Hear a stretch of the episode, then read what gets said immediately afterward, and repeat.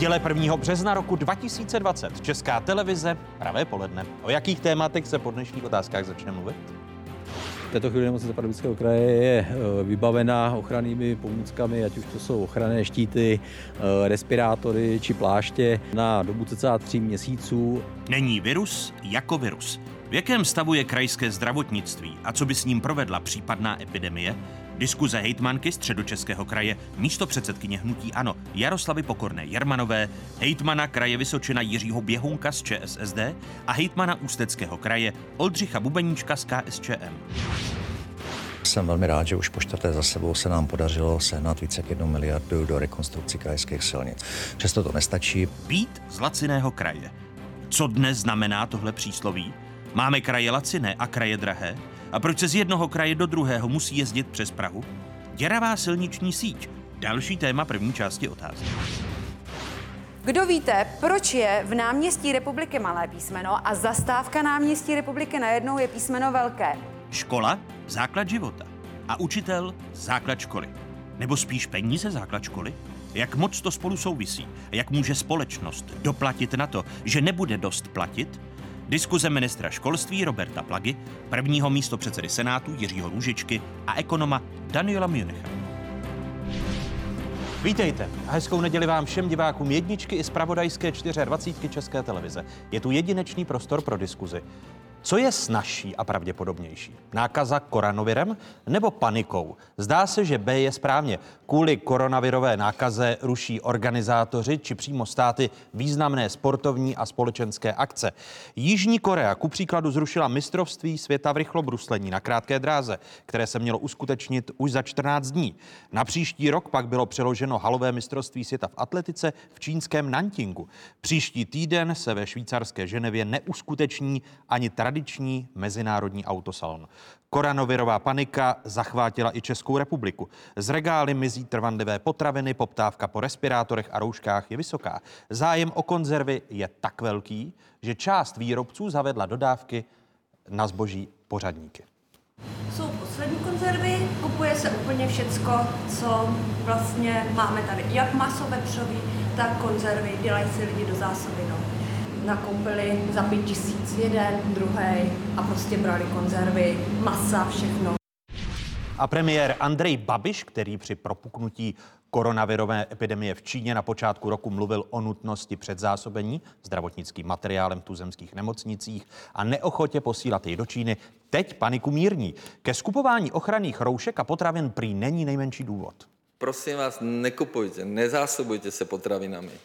Různé teorie, nakolik my máme potraviny v státních hmotných rezervách, jsou nesmyslné, protože k tomu nikdy nemůže dojít. Uklidňoval v pátek emoce premiér Andrej Babiš. Panika se však už stala panikou globální. Eh, stačí pohled na akcie. Nejen tu zemské akcie, ale i akcie ve Spojených státech amerických zažili největší týdenní propad od globální finanční krize v roce 2008. Výprodej akcí se tento týden prohloubil kvůli obavám, že rychle se šířící onemocnění způsobené novým typem koronaviru může způsobit ekonomickou recesi, a to globálního rozměru. Za celý týden eh, Index Dow Jones klesl o 12,5%, Nasdaq o 10,5% a americký S&P 500 o 11,5% Nejen o důsledcích výše citované paniky bude řeč v následujících minutách. Prvními hosty dnešních otázek jsou členové vedení Rady Asociace krajů České republiky. Vítám tedy hejtmanku Středočeského kraje, místo předsedkyní hnutí Ano, Jaroslavu Pokornou Jermanovou. Hezké nedělní poledne. Hezké poledne. Mé pozvání přijal hejtman kraje Vysočina, který v současnosti vede Radu Asociace krajů. Jiří Behounek z ČSSD, vítejte, pane hejtman. Hezké poledne, dobrý den. A vítám i hejtmana kraje Ústeckého, Oldřicha Bubeníčka z KSČM. I vám přeji hezký dobrý den. Dobrý den. Pane hejtmane a pane předsedo, začnu u vás. Ve druhé polovině příštího týdne se má u vás na Vysočině v Novém městě na Moravě uskutečnit světový pohár v biatlonu, na který se chystají desetitisíce fanoušků. Uskuteční se s publikem? To záleží asi na rozhodnutí Bezpečnostní rady státu, která v pondělí jedná. Byl jsem panem premiérem pozván na to předchozí jednání a ukáže se, protože ten vývoj je zajímavý v tom, že někde ruší aktivity, které jsou v centru, ale některé jiné aktivity, sportovní utkání a další Evropská liga mistrů a další běží normálně.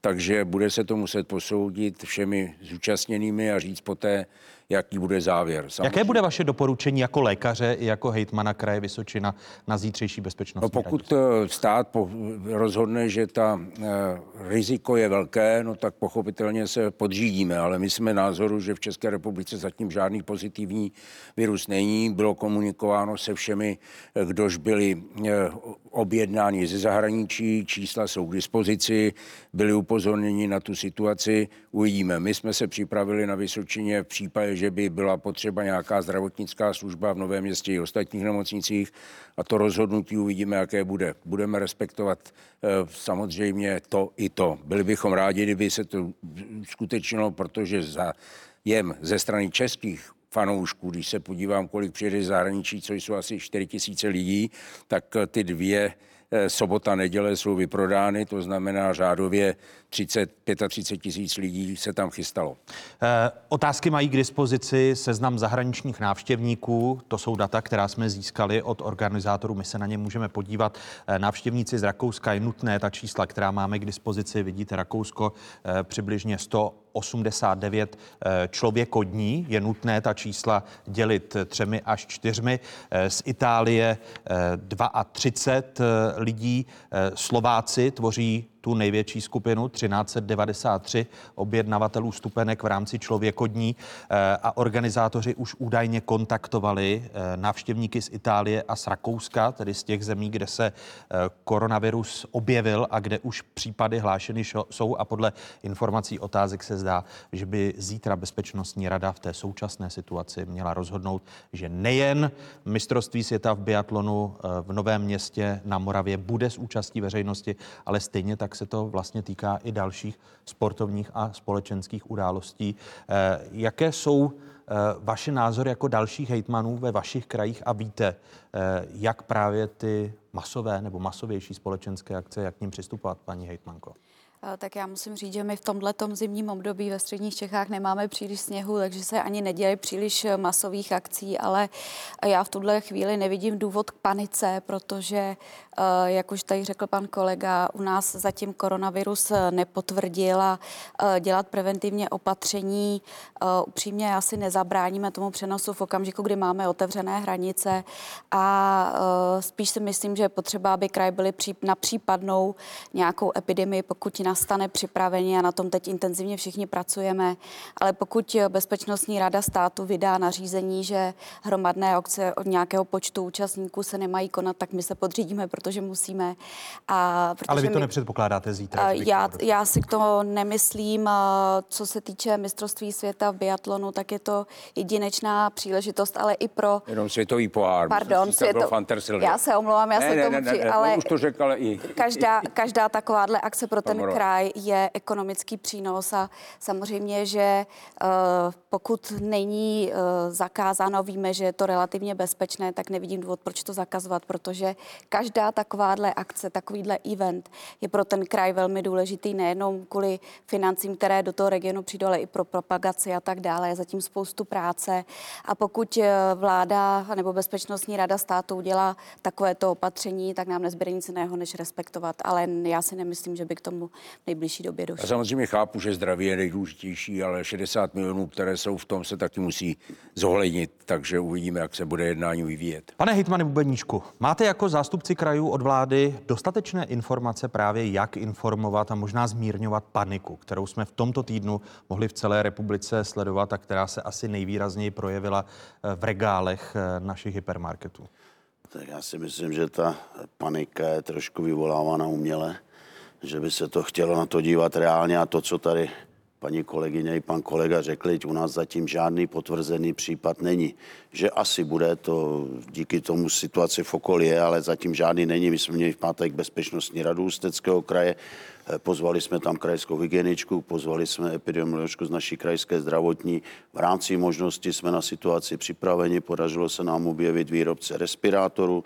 Takže tím, jsme že jste praktikům slíbili, udělali jako právě kraj- objednávku a všichni praktičtí lékaři dostanou respirátor, protože mnohdy ten člověk, pokud by měl ten problém, tak možná půjde k tomu obvodnímu lékaři, že jo, jako první, tak aby měli jistotu, že jsou trošku chráněni a, a v rámci možnosti jsme na to připraveni. Kdy tedy začnete u vás v Ústeckém kraji, protože to byla jedna z věcí, eh, na níž jsem se chtěl ptát, eh, protože nedostatek respirátorů eh, hlásí, respektive objednávky, které nestíhají výrobce vyřizovat, hlásí i velké nemocnice. Tak vám se podařilo zajistit pro všechny praktiky v Ústeckém Jedná kraji? se o respirátor, jedná Respirátor. se o respirátor a to se nám podařilo zajistit, takže bychom udělali jsme objednávku za slušnou cenu, takže i pro výrobce to je velice zajímavé, ale my jsme měli tam takovou informaci, že údajně, údajně přednostně právě byly zásobovány velké nemocnice, státní nemocnice, což si myslím, že je trošku nefér vůči eh, krajským nemocnicím, protože ti občané bez rozdílu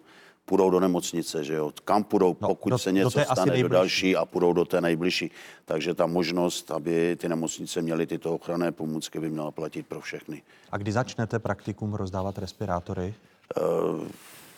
Objednávka se, tento, se domluvila telefonicky hned v pátek, eh, v pondělí to půjde oficiálně, takže by se dalo říct, že ten následný týden by ty první, první mohli dostat. Týká se to i, i dalších krajů, paní hejtmanko nebo pane hejtmane, protože praktici si právě koncem týdne stěžovali, že na to, že jsou v kontaktu e, s pacienty v té první linii, takže právě je stát dostatečně nezásobil nebo e, nemají šanci se k respirátorům dostat, pane hejtmane. Tak jak vidíme na příkladu Itálie, tam ten první pacient šel přímo do nemocnice a nakonec se to rozneslo tam odtaď, aspoň podle informací, které jsou.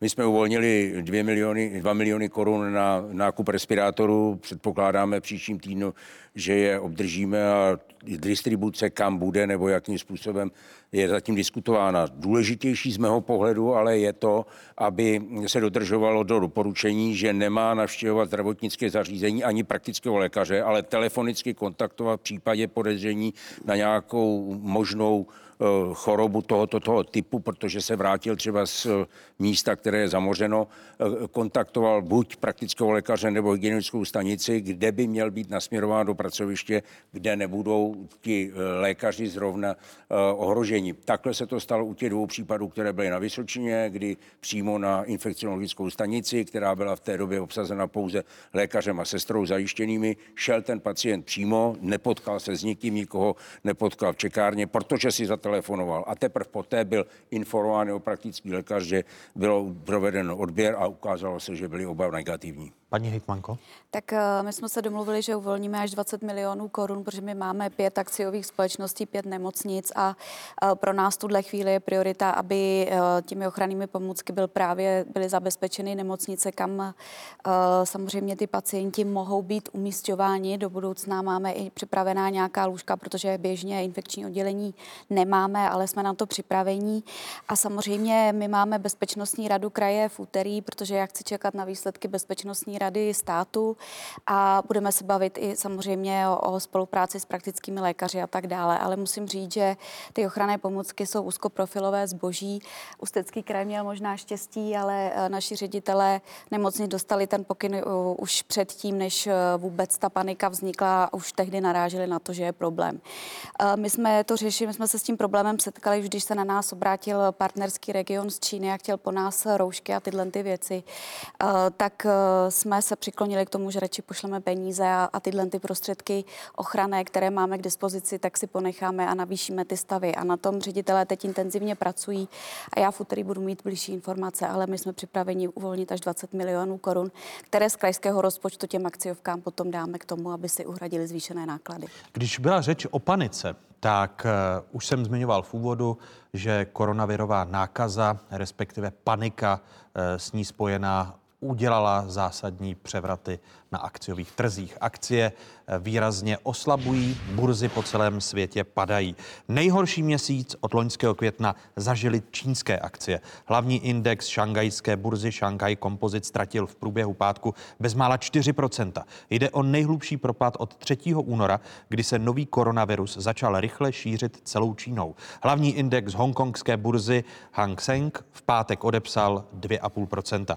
Také jsem zmiňoval v úvodu, že akcie ve Spojených státech amerických zažily největší týdenní propad od globální finanční krize v roce 2008. Znovu to vidíte. Je třeba ale poznamenat, že loni akciové indexy po celém světě posilovaly, tudíž počáteční hodnoty, odkud akcie padají, jsou výrazně vysoko. A ještě pohled na tu zemskou, pražskou burzu. I pražská burza tento týden zaznamenávala výrazné poklesy. V pátek se propadla na nejnižší hodnotu za dva a půl roku. V pátek burza oslabila po sedmé v řadě. Na nižší úrovni byl index PX, který vidíte naposledy 29. června roku 2017, kdy činil 975,83 setin bodu. Koronavirová panika může ještě víc podlomit křehký růst globální ekonomiky což se dotkne státního rozpočtu České republiky, potažmo krajských rozpočtů. Jste na to připraveni, že může být nejen v příštím roce, ale už v letošním hůř a že se to dotkne eh, rozpočtu krajů, pane předsedu Běhonku?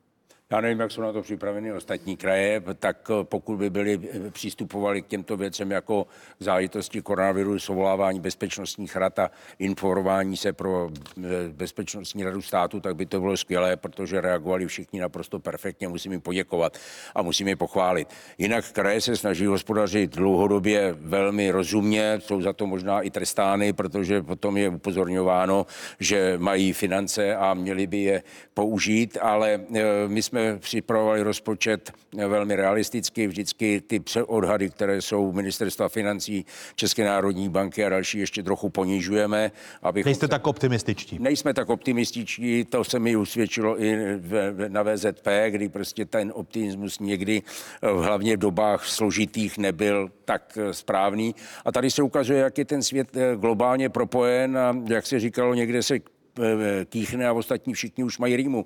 Takže teď se to ukazuje, ukáže se, jestli je možnost to nějakým způsobem zabrzdit a já jsem přesvědčen, že kraje se dokáží s eh, tím jedním nebo dvěma roky vyrovnat. Otázka je samozřejmě, jak to bude vypadat poté, pokud by ta deprese nebo eh, nedej bože propad byly víceleté. Já jsem přesvědčen, že většina krajů to dokáže a aspoň jaké mám já informace, tak jsou připraveny. Jaké jsou vaše obavy z toho, co vidíte, paní hejtmanko, od začátku roku a zdá se, že ta panika, ekonomická panika může podlomit tu, ten křehký růst, který tady byl v těch uplynulých letech. Tak já musím říct, že, uh, a teď můžu mluvit za středočeský kraj, v jehož jsem čele, my jsme ten rozpočet postavili pro investiční, takže uh, to dává i do budoucna jakousi stabilitu toho rozpočtu a toho, že v regionu bude práce a tudíž ten dopad nemusí být tak zásadní a to je velká proměna oproti minulým vládám a pro nás ty investice opravdu jsou stěžení, ať mluvíme o silnicích, nemocnicích a tak dále. Velmi jsme se také podívali do provozu kraje a jeho příspěvkových organizací a spoustu věcí, i tak říkám se, seškrtalo, šetřilo se, aby jsme právě investice naplnili. Máme zásobník projektů. Šikovně jsme si sáhli možná někdy na úkor jiných krajů do, do IROPu, aby jsme měli zabezpečené investice na silnicích a tak dále. My Tedy, jsme... Pokud by došlo k výraznějšímu zpomalení ekonomiky, tak to neznamená, že byste byste ty investice museli škrtat a že byste výrazně redukovali? Já vám na to budu reagovat. My máme investice připravené podle semaforu, to znamená, že máme červený, zelený a uh, oranžový a podle toho určujeme, které ty investice jsou zbytné a které jsou nezbytné a jsme schopni velmi rychle Budete reagovat. barvy na semaforu? Uh, budeme vyškrtávat, posouvat ty investice v tom pořadníku podle toho, zda jsou potřebné či nikoliv a bude to vybalancováno právě tím příjmem. Ale já se toho příliš neobávám, pokud to bude krátkodobé, kraj se s tím určitě poradí a poradí se s tím i obce, protože uh, lépe vidíme uh, na ty svoje spotřebitele těch peněz, než třeba stát ve finále, ale dlouhodobě už by to určitě problém byl, zejména u některých krajů, jimž počte, ročet, uh, roste počet obyvatel, což je středočeský kraj, Moravskoslevský, Jihomoravský a, a my musíme objednávat větší po, počet služeb a tak dále, tak tam bychom se uh, třeba v pětiletém horizontu už mohli, mohli s některými problémy potýkat, ale pokud máte pro investiční rozpočet, tak vám to dává stabilitu i v hubených letech. Ono, už tady pan předseda a pan hejtman Běhounek zmínil, že kraje hospodaří dobře a proto jsou možná za to trestány. Podívejme se eh, právě na to, jak hospodaří kraje. Na rozdíl od vlády, eh, tak kraje s obcemi hospodařily. Eh, obce loni s přebytkem 25,5 miliardy, kraj s přebytkem 5,8 miliard korun. Předloni obce vykázaly přebytek 8,3 miliardy korun, kraje 2,80 milionů. Asociace se snaží změnit rozpočtové určení daní. Je to téma pro vaši asociaci. Pane hejtmane Bubeníčku, zdá se tedy, že ta ekonomická recese, která může nastat kvůli koronavirové nákaze, tak odloží diskuzi o změnách rozpočtového určení daní pro kraje? Tak já si myslím, že na prvním místě by tady mělo být pořád to zdraví. To znamená, aby se podařilo nějak celosvětově eh, tu situaci zvládnout. Eh, pokud dojde, co říkala paní kolegyně, krátkodobě eh, k tomu výpadku, tak kraje se s tím určitě, a nejenom Ústecky, ale všechny kraje se s tím poradit, poradit dokáží. Ono ty signály, že nebude stále tak růžovo, jak je, už jsou, se začaly už objevovat koncem loňského roku. U nás třeba společnost AGC, která vyrábí automobilový skla pro největší automobilky v Evropě, tak má na letoše zhruba o 15 nižší objednávky, takže to je takový signál, že něco může být.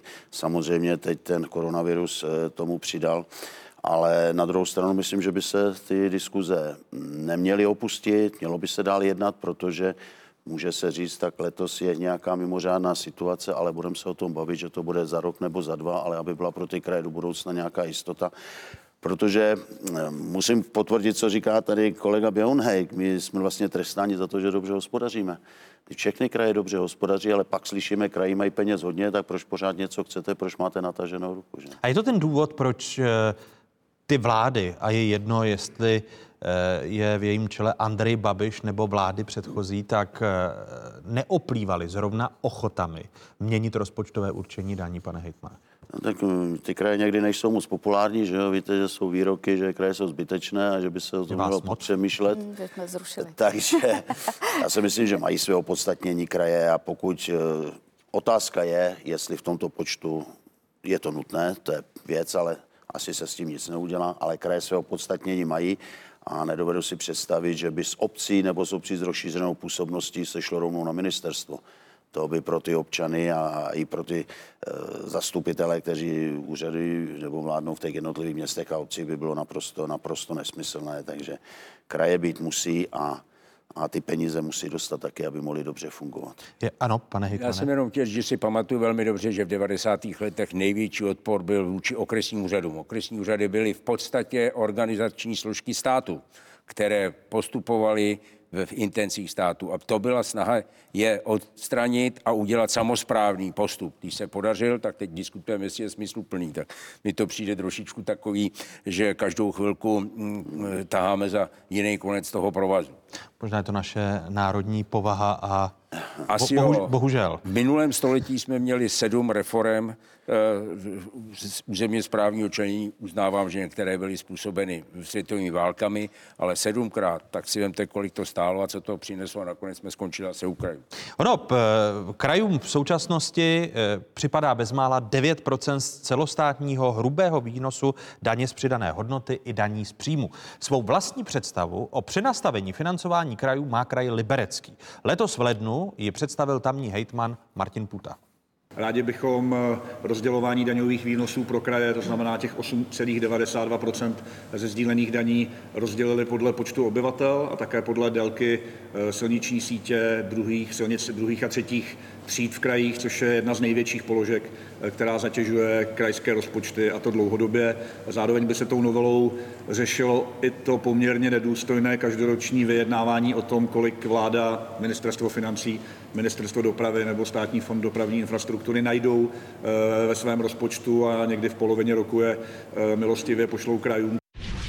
A to je ten návrh, který tady máme. Do výčtu sdílených daní, z nichž kraje dostávají prostředky, by měly být podle návrhu Libereckého kraje zařazeny silniční daň a daň z minerálních olejů. Novelu podporují zastupitelé Libereckého kraje, Pardubického kraje, Zlínského kraje. Naopak středočeský kraj návrh odmítl. Jde o sněmovní tisk 753, který 10.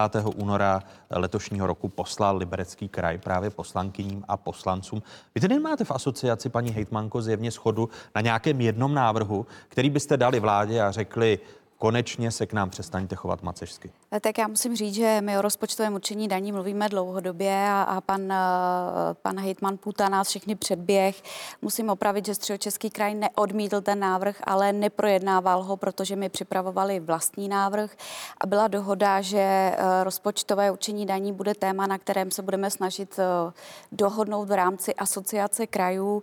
Je pravda, Liberecký kraj se tedy utrhl ze řetězu. Díky němu, ale se ta, ta zase na druhou stranu musíme říct, že díky němu se ta intenzita toho projednávání dostala v podstatě dopředu a více o tom jednáme. Založili jsme pracovní skupinu, kde jsou zaslouženy, zastoupeny všechny kraje a už některé výsledky byly prezentovány asociaci krajů. Já, co se týče toho, eh, tohohle toho návrhu, o kterém jste mluvil, tak my dopředu víme, že je určen k zániku, protože paní ministrině Šilerová říkala i s panem premiérem, že touto cestou prostě nepůjdou a eh, všichni víme, že 9 miliard navíc prostě kraje nedostanou, takže berme to jako otevření diskuze. A já si myslím, že je potřeba diskutovat nejenom o rozpočtovém určení daní, ale o systému financování sociálních služeb a dalších a dalších transferů, přes které přes krajské rozpočty běží, o těch se příliš nemluví a je potřeba to otevřít a bavit se o tom vůbec o celkovém financování krajů, kde RUT je jedna část toho. Ono tady, když se podíváme na to schéma, které jsme si tady barevně připravili, tak to schéma rozpočtového určení daní, které platí, eh, které v současnosti máme v České republice, tak je opravdu poměrně složité. Eh, vy diváci vidíte eh, daň z přidané hodnoty necelých 9 do krajů, zhruba 23% do obcí, 67% do státního rozpočtu, daň z příjmu fyzických osob také necelých 9% na kraje, opět 23,58% daně z příjmu fyzických osob do obcí a necelých 70% do státního rozpočtu. Daně z příjmu fyzických osob se rozděluje zase jiným způsobem. Můžete se vy ještě do krajských voleb, proto vás tady máme, paní hejtmanko a páni hejtmani, dohodnout jako kraje na nějakém jednotném návrhu, který byste předali budoucí politické reprezentaci krajů po těch podzimních krajských volbách, která by začala tlačit na vládu, aby ten návrh byl prosazen, pane předsedo Běhonku? Já velice stručně. Je třeba vidět um, dva ty směry. Jeden směr je získání nějakých dalších finančních um, stimulů a prostředků ze státního rozpočtu nebo z výběru daní proto, že investujeme do silnic, škol, nemocnic a dalších eh, našich uh, povinností, které činíme. A druhá věc je otázka toho současného stavu a přerozdělení v rámci asociace krajů. Eh, v obě tyhle ty věci diskutujeme, v obě se snažíme nějakým způsobem rozebrat a věřím, že ta pracovní skupina dokáže dát dohromady závěr, který bychom doporučili novým reprezentacím eh, krajů, protože jsem přesvědčen, že jestliže za půl roku v podstatě mají být krajské volby, tak by asi nebyl úplně fér, abychom udělali nějaký závěr, který by nebyl projednán a pro, reálně možný schválen státním eh, procesem v parlamentu, protože samozřejmě je to zákon. To znamená, že to, když my se domluvíme, je to pěkný, je to všechno dobrý, ale jak jste řekli, je třeba to dostat do legislativního procesu, a, aby se to teda realizovalo. Takže já věřím, že se domluvíme, ale jestli se to podaří prosadit a posunout, to je otázka další. E, jinými slovy, pane hejtmane Bubeníčku, vy jako končící reprezentace krajů předáte návrh svým nástupcům. To bude maximum možného. Eh, my se, myslím si, v rámci asociace krajů dokážeme velice seriózně domluvit na drtivé většině věcí. Tady je otázka, že každý kraj by samozřejmě nechtěl být škodný, když to řeknu diplomaticky, ale my už na to taky moc času nemáme, protože já si myslím, co se neudělá i v rámci asociace krajů do pololetí, to znamená do konce června, pak jsou dva letní měsíce a září už bude vysloveně volební, takže víc už neuděláme, takže budeme se snažit aspoň, aby takový nějaký nástin, nástin byl a a na druhou stranu, aby jsme vysloveně nezavazovali ty budoucí reprezentace, že my jsme něco dojednali, ale oni už by pak do toho teoreticky nemohli mluvit. Uh, už jsem zmiňoval, jak komplikované je to rozpočtové určení daní, neboli daňové určení, které stanovuje, do jakého rozpočtu příslušná daň nebo její část plyne. Krajům stát převádí 8,92% výnosu z daně z přidané hodnoty. Stejné procento putuje krajům také z daně z příjmu fyzických osob vybíraných srážkou a z daně z příjmu fyzických osob ze závislé činnosti. Kraje mají dále nárok na 8,92% z 60% výnosů z daně z příjmu fyzických osob ze samostatně výdělečné činnosti. Krajům patří rovněž 8,92 z daně z příjmu právnických osob, očištěné od daní placených obcemi a kraji. A celý výnos z daně z příjmu právnických osob, kterou platí kraje, jde přímo do krajských rozpočtů. Na čem se tedy, paní hejtmanko, jste už teď v rámci asociace schopni dohodnout?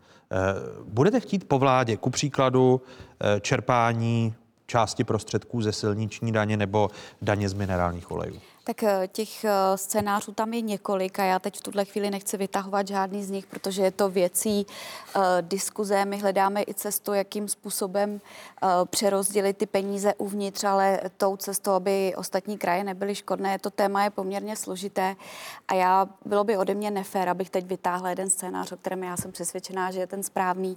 Ne, mě jde uh, o průnik jednotlivých scénářů, jestli mi rozumíte. Já vám rozumím. Na čem, protože v příštím týdnu, pokud se nemýlím, tak byste měli jednat s ministrní pro místní místní rozvoj eh, Klárou Dostálovou i se zástupci dalších rezortů. No, Jde mi já o to? vás opravdu, nám to jednání právě asociace krajů s vládou bylo zrušeno i vzhledem samozřejmě k té bezpečnostní uh, situaci, která je, takže zatím... Takže se s vládou nepotkáte? Nepotkáme, ale předpokládáme, že dostaneme co Máme nej... informaci, že bude stanoven Nový termín. Náhradní termín. Ale zatím eh, teda to jednání 9.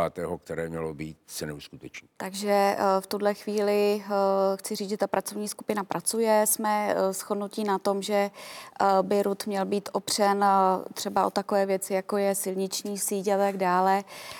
Ale do těch detailů opravdu jít nechci, protože je to velmi pracovní materiál. Bylo by to nefér vůči všem členům nejenom komise, ale asociace krajů. Ano, navíc ještě komise stále jedná. Tak. Ano, přesně tak. A e, chápu správně, že to, co říkal pan e, hejtman Bubeníček, že budete mít do konce e, školního roku, do začátku prázdnin byste ten návrh měli mít hotový a tam schodu najdete. Tak zcela upřímně a otevřeně říkám, že bychom chtěli a uděláme pro to všechno. Jestli to budeme mít, to je teď těžko říct, protože se na to musí shodnout 14 hejtmanů a to je věc, která mm, určitě nebude snadná.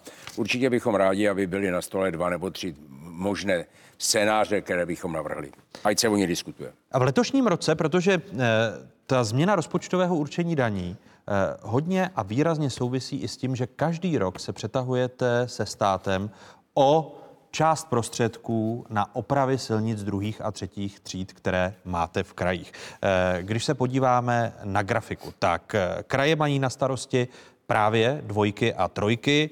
Na jejich opravu chybějí peníze. Od roku 2015 stát krajům na opravy přispívá. V roce 2015 dostali kraje na opravy silnic druhé a třetí třídy 4 miliardy a 600 milionů korun. V roce 2016 i v roce následujícím stát poslal krajům 3 miliardy. V roce 2018 kraje získaly na své silnice 4 miliardy korun a v loni stát poslal v součtu stejnou sumu. 2 miliardy pocházely ze státního fondu dopravní infrastruktury a 2 miliardy z fondů Evropské unie. Kraje i letos chtějí od státu příspěvek na opravy svých silnic, podobně jako loni ideálně 4 miliardy korun. Před týdnem minister dopravy Karel Havíček v otázkách naznačil, že eh, není jisté a považuje za méně pravděpodobné, že by letos dal státní rozpočet krajům 4 miliardy. Já tomu rozumím, že si na to teď kraje trošku zvykly, ale musíme si říct, že prostě a začít úplně někde jinde. Čili kde je ta role krajů, kde je ta role toho státu, eh, kde vlastně se prolíná to hospodaření či nikoliv. Víte, že tak, jak se převedly silnice, tak rozpočtovým určením daním se zvýšily peníze. Ty se mimo jiné zvýšily v těch posledních letech i přes další položky, ať už je to EET, ať už je to eh, kontrolní hlášení a ty peníze prostě u vás skončily. Prohlásil tady minulý týden Karel Havlíček, nový minister dopravy, tak paní hejtmanko, zvykejte si na to, že 4 miliardy to letos asi nebudou. Tak já se musím krajů zastat. Já myslím, že nikdo z krajů na to není zvyklý, protože po každé velmi intenzivně jednáme, aby jsme ty peníze dostali a v posledních letech je dostáváme. Děkujeme za to.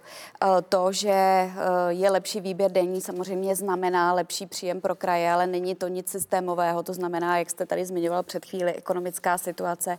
Ty kraje může srazit v příjmech poměrně významně dolů, může se to právě objevit a projevit eh, v investicích investicích do oprav eh, silnic. Já jenom uh, pro přehled, aby, aby diváci věděli, kraj středočeský má necelé 32 miliard rozpočet. Z toho je 33% daňové příjmy a to jsou jediné volné prostředky, které kraj má k tomu, aby mohl investovat do těch směrů, které potřebuje. Mezi nimi jsou silnice. Každý rok středočeský kraj za poslední léta investuje víc než miliardu do, do oprav silnic, plus tomu jsou zdroje z Evropské unie a tak dále a tak dále. Takže je sice pravda, že je lepší výběr daní, ale uh, my ty peníze vrážíme zpátky do, do toho regionu. Proto se bavíme o rozpočtovém určení daní, aby jsme měli nějakou záruku, že ty peníze dostaneme na to, na co potřebujeme. A to zase při vší úctě k vládě a ke všem vládám, které tady byly. Uh, my jsme vyhodnotili podfinancování dvojek a trojek na částku 80 miliard korun. A to jsme udělali před třemi lety a poměrně velký kus práce jsme udělali.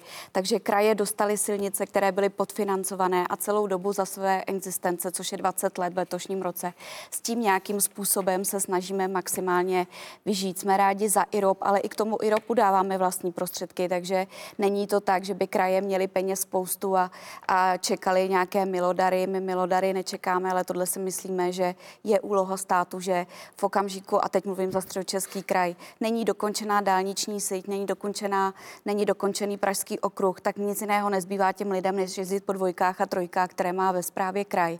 A ta situace je velmi tristní. A já se středočechům a ani všem návštěvníkům nedivím, že nadávají, že ty silnice jsou v dezolátním stavu, ale my je opravujeme. Z celkového počtu uh, skoro 9 tisíc kilometrů jsme za poslední tři roky opravili 12 kilometrů velkoplošně, to znamená, jsme postavili nové silnice na starém tělese, a, ale jako to nejde do nekonečna. V okamžiku, kdy propadnou daňové příjmy, tak my někde budeme muset brzdit. A pro nás ta silniční síť je důležitá, ale k tomu je potřeba B, to je, ať stát dokončí dálniční síť D3, Pražský okruh a všechny dálnice, které přes ty kraje jdou.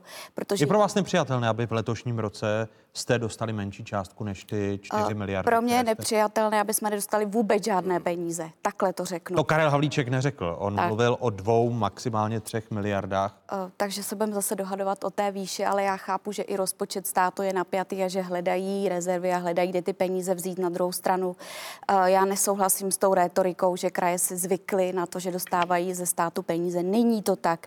My hospodaříme maximálně efektivně, všichni se staráme o svoje silnice, všichni se staráme o svoje nemocnice a další a další záležitosti.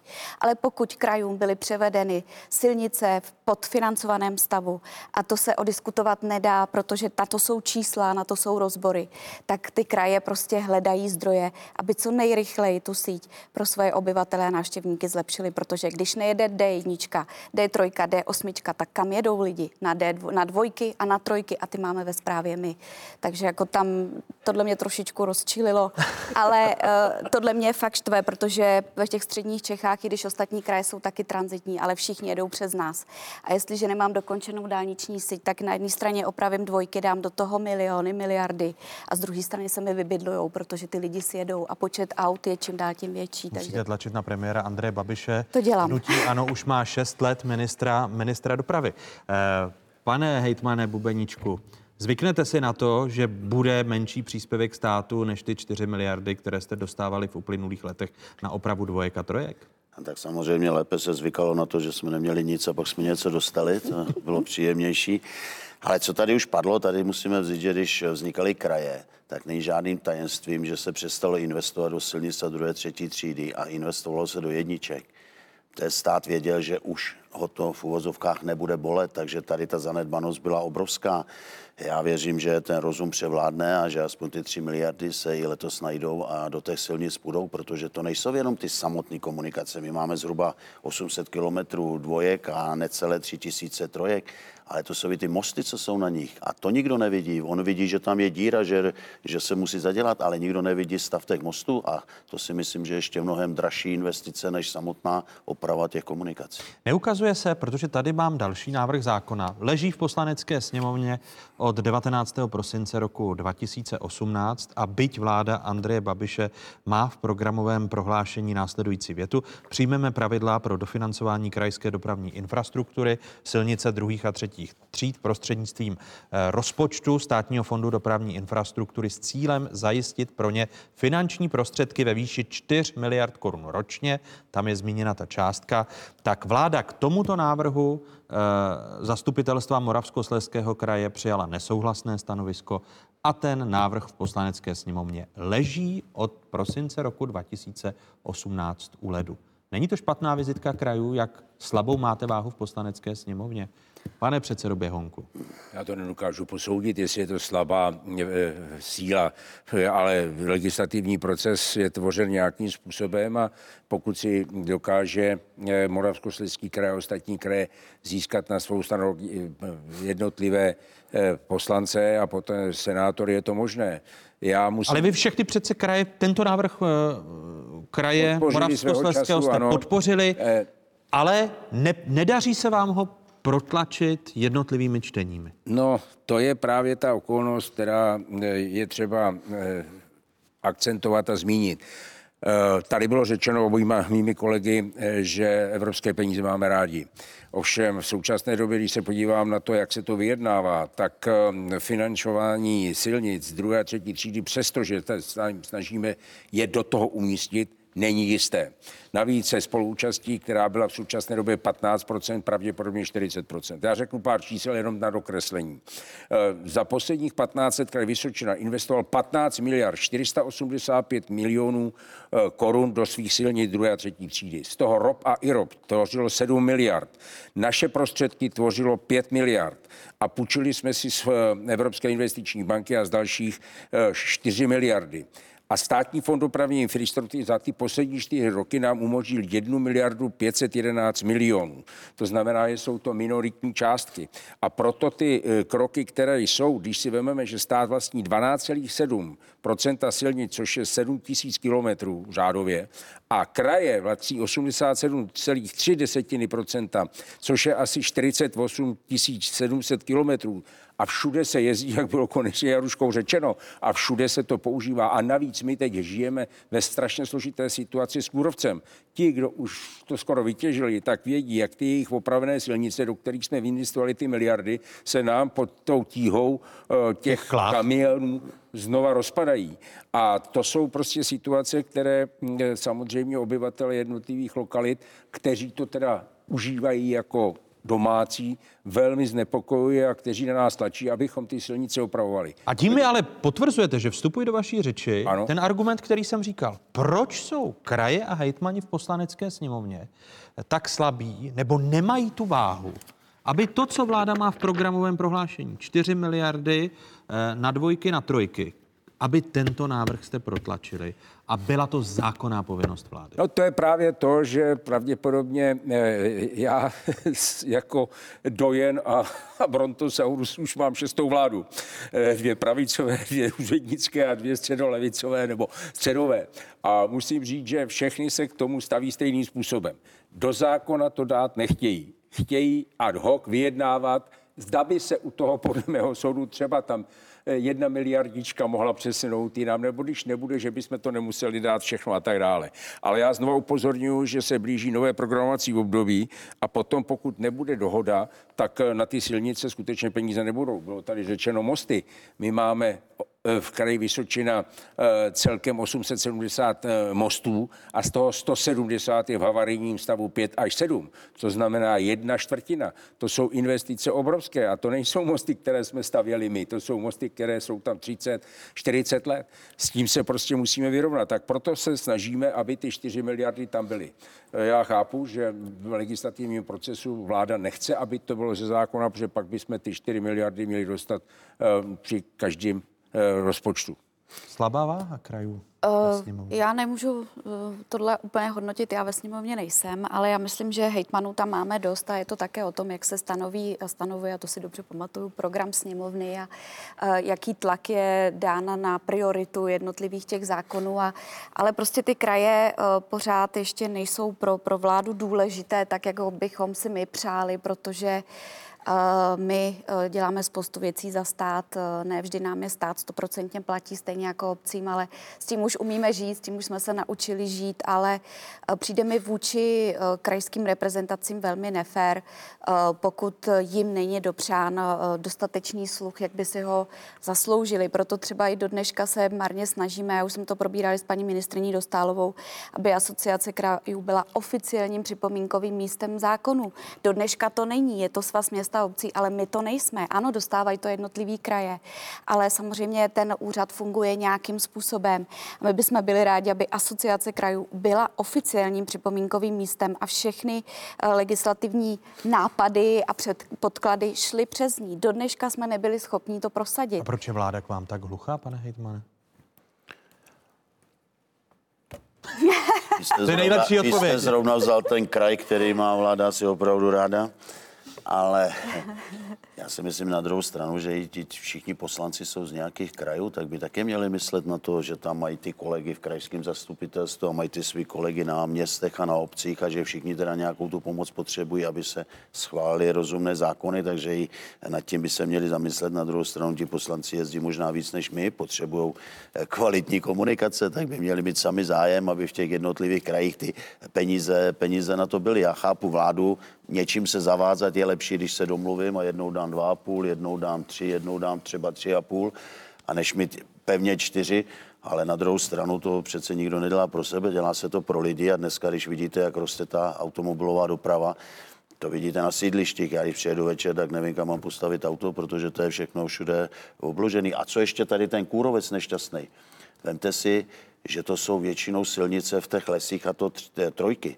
Ta silnice na tu těžkou dopravu není stavěná, vy tam uděláte nový povrch, jede kamion, vyhne se s osobákem, urve vám kraj, nebo utrhne krajnici a v tu chvíli jsou stovky metrů té silnice zničený, takže ono to jedno navazuje na druhý, kůrovce musíme bojovat, ale na druhou stranu potřebujeme kvalitní silnice. My věříme, že třeba dnešní otázky přispějí k tomu, že budeme o těchto záležitostech diskutovat skutečně realisticky. My jako nikoho nenutíme, aby nám dával navíc, ale abychom měli možnost se o to, o co máme ze zákona, se postarat, postarat. Kež by k tomu tento pořad přispěl. Eh, posunuli, ano. Můžu ještě říct jednu větu. Jednu větu. Je potřeba si uvědomit to, že pokud nám stát poskytne nějaké peníze, tak my ty peníze, které uh, vlastně oni nám poskytnou, můžeme vzít a investovat je zase do dalšího kusu silnice. To není tak jenom, že oni nám pošlou třeba v mém případě 700 milionů korun a já si pak za to postavím někde něco luxusního. Je to o tom, že já těch 700 milionů ušetřím a dám je zase do dalšího kusu silnice, anebo je dám do dalšího mostu. A je to jenom, že se násobí ten balík investičních zdrojů a to je strašně důležitý. My jsme začali dnešní pořád eh, koronavirovou aférou eh, a právě to, jaký důsledek může mít globální ekonomická panika a zpomalení globální ekonomiky, včetně ekonomiky české. Eh, když jsme právě u koronavirové aféry, tak dnes odletěl speciál s humanitární pomocí do Číny. Eh, na té humanitární pomoci se podílejí jednotlivé kraje České republiky, včetně eh, kraje Vysočina. A v souvislosti s touto akcí eh, vycestoval v tomto týdnu kancléř prezidenta republiky Vratislav Minář do Pekingu, kde se setkal s jedním z čínských vicepremiérů Hu Chun Huem.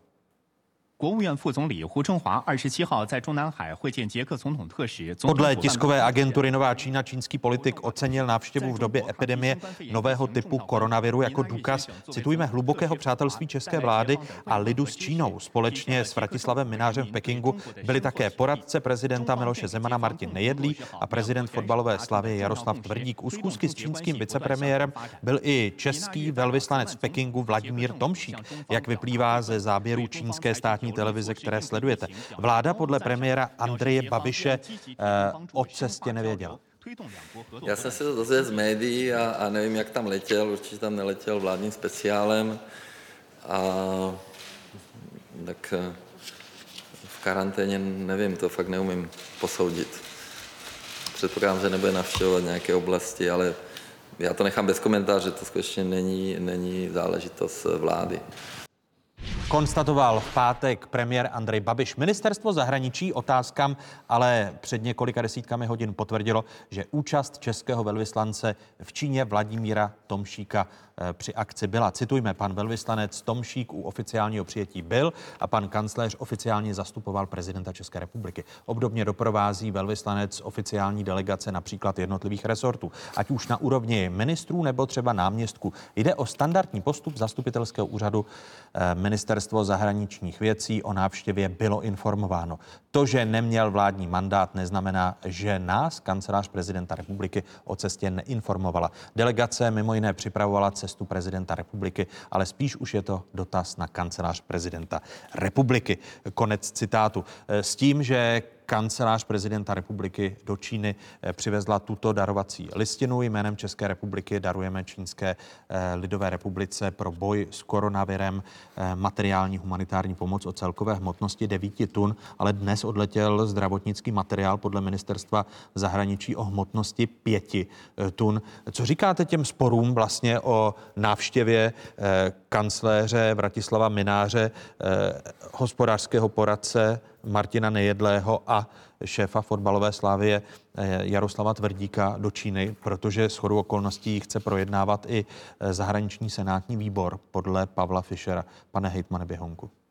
Tak já na to mohu reagovat pouze tak, že pokud se eh, kancelář prezidenta republiky s čínskou stranou domluvila a, a nevyužili vládní speciál ani žádné další záležitosti, tak pravděpodobně byl důvodem ten mm, humanitární dar, který eh, teda byl připravován vlastně třemi způsoby. Jednou eh, Evropskou unii z Vídně, jednou teda pravděpodobně při této cestě a jednou kde asi byly i nějaké naše podíly eh, dalším letadlem, které mělo odletět eh, včera eh, večer nebo podvečer.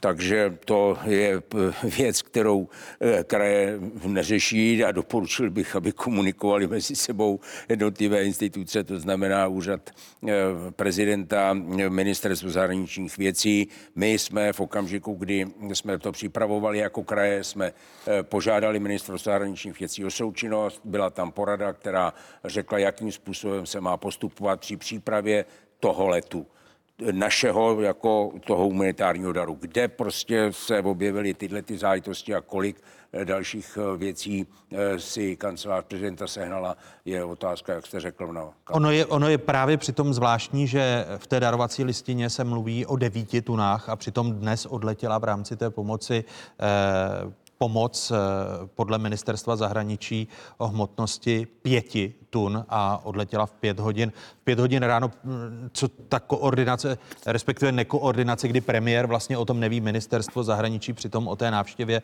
delegace kanceláře prezidenta republiky. K tomu mohu říct jenom to, že v okamžiku, kdy se to začalo dávat dohromady, tak eh, jsem komunikoval jak s kanceláří eh, asociace krajů, tak s ministerstvem zahraničních věcí, protože bylo řečeno, že některé divadlo, eh, letadlo je naplněno. A protože další kraje eh, dali dohromady nějakou pomoc, která byla konkrétní, jako hmotná, nebyla jenom finanční, tak se hledalo ještě nějaké řešení.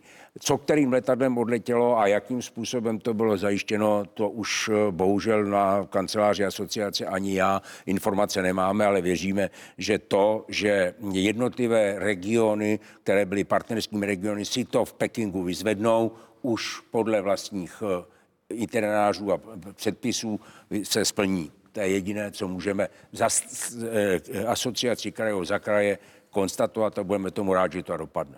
Není to zvláštní, paní Hejtmanko, když se podíváte na to, že ministerstvo zahraničí je o cestě informováno, premiér říká, že se to dozvídá z médií a e, šéf zahraničního výboru Senátu Pavel Fischer říká, že jde o světový unikát, že místo, aby kancelář prezidenta zareagovala na výhružné dopisy z ambasády Čínské lidové republiky, posílá e, kancléře z delegací do Pekingu, kdo vlastně dělá na hradě zahraniční politiku. Mu bez prověrky rozhodl jsem se, že od tom budeme jednat v zahraničním výboru Senátu. Tak já těžko tady můžu hodnotit komunikaci ve vládě mezi ministerstvem zahraničních věcí a panem premiérem. Já můžu mluvit za nás, za asociaci krajů, protože my máme komisi, která se zabývá zahraničními věcmi, mám tu čestý vést a, a máme uzavřené mem- memorandum s ministerstvem zahraničních věcí a komunikujeme spolu Chile, včetně jednotlivých delegací. I když vyjede hejtman do zahraničí na nějakou delegaci, tak je tam vždycky minimálně přítomen někdo z ambasády, ale většinou to bývá pan velvyslanec, protože oni to vnímají jako uh, další cestu uh, nějaké výkonné moci v České republice, ale jako já si myslím, že uh, tohle... Přijdu vám ty zvatky normální? No, já to neumím posoudit, já u toho nesedím, ale přijde to minimálně zvláštní, protože o zahraničních cestách si myslím, že uh, ministerstvo zahraničních věcí by mělo informovat premiéra, nebo bývá to tak, také se schází uh, schůzka nejvyšších ústavních činitelů, kde se baví o zahraničních cestách, tak já si myslím, že tady je nějaký šum a já to fakt hodnotit nechci, protože ty informace k tomu nemám a mám je z médií stejně jako vy. No je zvláštní, proto se snažíme dopátrat, kolik té pomoci vlastně odešlo, protože ta darovací listina měla předcházet tomu speciálu, který dnes v pět hodin odletěl eh, z pražského letiště a který má na palubě devět, eh, pardon, eh, pět tun humanitární pomoci a přitom v tom dopise je zmiňováno 9 tun, takže se nám po cestě ztratili 4 tuny humanitární pomoci pro Čínu, pane hejtmane Bubeníčku. Tak u nás kraji nejsou, to vám můžu garantovat. Ale je otázka, zda to nepůjde ještě nějakou jinou cestou, tak pokud se tam někde domluví 9 tun, tak určitě není možné, aby se odeslalo jenom 5 tun a možná to může být v nějaké jiné, v jiné podobě. Určitě ty 4 tuny pokud eh, byly nashromážděny, tak někde jsou a jinak si myslím, že ty slovní přestřelky jsou zbytečné a, a spíš odpoutávají pozornost od těch podstatnějších věcí a tyto věci by se měly řešit eh, místo přes média eh, opravdu konkrétními jednáními, tak Samozřejmě máme premiéra, který zodpovídá za chod vlády, máme ministra zahraničí, který by měl zodpovídat za tyto věci a, a máme prezidenta, který zodpovídá, když to řeknu, za celou republiku a ti lidé by se měli ty kanceláře domluvit na tom, aby na vesnici se tomu říká, aby se nedělalo lidové divadlo. No. A toto vám přijde jako lidové divadlo? Uh, a když se podíváte na tu další podporu, vy počítáte ještě s tím, protože paní hejtmanka zmiňovala, že ku příkladu váš eh, středočeský kraj eh, nebude posílat tu hmotnou pomoc, protože kraj Vysočina, pokud se nemýlím, tak právě na palubě eh, toho speciálu, který ráno odletěl z Prahy, tak jsou roušky, zdravotnické pomůcky, které jste i vy poskytovali a, uh... Dlužno říci, že tam je 387 kg pomoci z kraje Vysočina z města Třebíč, které byly nakoupeny, ale ještě předtím, než eh, začala diskuze okolo koronaviru. Eh, ještě před tou kromě, panikou v České republice. Ano, kromě toho, že to bylo soustředěno na Čínu a sonou okolností město Jišánk je part, z provincie Hubei je partnerským městem Třebíče, takže ty byli úplně první, kteří se obrátili přímo na Třebíč. My jsme se k tomu připojili, takže jsme na nakoupili tyhle ty věci ještě předtím, než začala diskuze o tom, že to bude také potřeba eh, u nás. To máme nakoupeno už měsíc. A diskutovalo se, jak se to tam dostane. Ty termíny byly 12.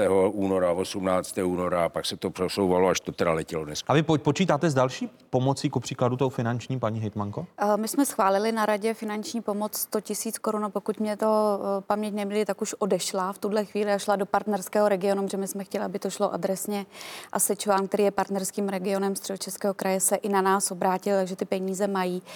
Zatím nepřišla další žádná výzva, zatím neuvažujeme o tom, že bychom posílali něco dalšího. Já se přiznám, že my se soustředíme na naše nemocnice a na naše zdravotnictví, abychom byli připraveni na případ, že by se mohlo stát něco podobného jako v Itálii. Já to nepředpokládám. Já jsem si skoro jistá, že tady budou jednotky, pokud bude vůbec někdo nakažen, že to budou jednotky, protože ta opatření, která jsou přijata na úrovni krajů, jsou dostatečná a to samé na úrovni státu, ale nikdy to nemůžeme toto hodnotit, protože v okamžiku, kdy Čína se na nás obrátila, tak jsme vůbec netušili, nebo předpokládalo se, ale nevědělo se, že takhle rychle to do té Evropy přijde a v takovémhle množství. A vy, vy tedy ne, nepočítáte s tím, že byste ku příkladu jako v Itálii dříve či později ve svých krajích museli části eh, krajů uzavírat a, a, a izolovat, pane hejtmane? Eh, K tomu chci říct ještě jenom drobné doplnění, že my samozřejmě chápeme to jako gesto. My nemůžeme situaci v Číně vyřešit těmi dodávkami. Pokud se jedná o tenhle ten postup, tak v případě, že by skutečně se tady objevila, a jsou dvě věci, jedna věc je epidemie, to znamená množství nakažených eh, pacientů a potom skutečně ti, kdož je potřeba, aby byli hospitalizováni. Když se na ty počty podíváte, tak je to řádově asi 5%, 5% eh, eh, zemřelých a hospitalizovaných je řádově asi 15 eh, až 20%, tak na to právě máme zajištěny všechny tyhle ty záležitosti. No a pochopitelně diskuze o systémových krocích. To znamená, musí se začít občan, a já jsem velice rád, že čeští občané, kteří se vracejí z různých končin světa, v případě, že mají nějaký problém, tak se hlásí, už se nám to stalo i u jiných oblastí podle postupu, který byl řečen, to znamená nenaštěvují zdravotnické zařízení, obtelefonují si a potom eventuálně jsou eh, ošetřeni, což je těch 307 v karanténě, kteří přijeli eh, z výletů anebo cest na severní Itálii. Druhým krokem by potom bylo teda řešení pro obec nebo jednotlivé části domů. Třetím krokem by bylo obecně nebo město a pak by teda byla otázka eh, kraje. Jestli máte na mysli, zda bychom někde někoho zavřeli, eh, já si myslím, že v České republice toto snad nenastane a nebude potřeba to udělat, ale budeme apelovat, aby zůstali doma, nechodili ven a aby eh, eventuálně zdravotniční pracovníci na to vyčlenění pro ně eh, poskytli pomoc a dojeli třeba pro ty odběry. To si myslím, že bychom měli takhle systémově připravit, ale říkat rovnou, že zavřeme polovičku města, to si myslím, že je trošičku jiná situace. A tím se vracíme k začátku, kdy jsme říkali, že s největší pravděpodobností se s publikem uskuteční u vás na Vysočině světový pohár v biatlonu. Uvidíme, uvidíme, jak se k tomu eh, všichni postavíme, ale fakt je ten, že eh, Wuhan jako takový a Čína byly úplně jiné pozici. Že jo? Já vám děkuji. Eh, paní hejtmanko, bohužel končíme, eh, protože na jedničce uvidí děti pohádku a na 24. ale otázky pokračují. Mými hosty první hodiny byly hejtmanka středočeského kraje Jaroslava Pokorná Jermanová, hejtman kraje Vysočina Jiří Běhounek a hejtman Ústeckého kraje Oldřich Bubeníček. Dámy a panové, děkuji. Díky, že jste byli hosty otázek. Ve druhé hodině eh, nás čeká zásadní téma budoucnost vzdělávacího systému, proč chodit do školy, co se tam naučit, co si s tím pak počít ve skutečném životě. Hosty budou ministr ministr školství Robert Plaga, první místo předseda Senátu Jiří Růžička a ekonom Daniel Munich. Přepněte si na spravodajskou 24, kde otázky pokračují za pár okamžiků.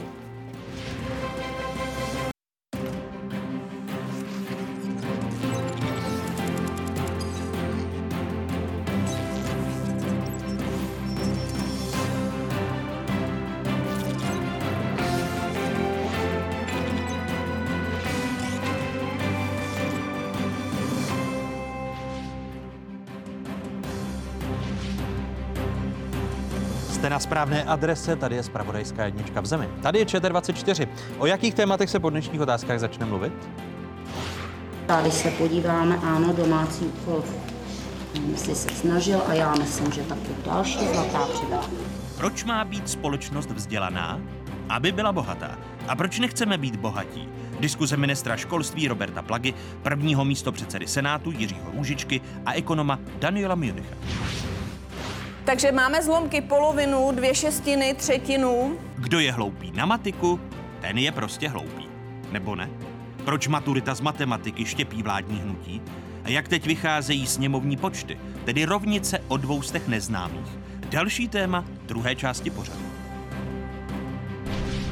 Ještě jednou vám všem divákům z Pravodajské 24. hezké nedělní odpoledne stále jste v jedinečném prostoru pro diskuzi.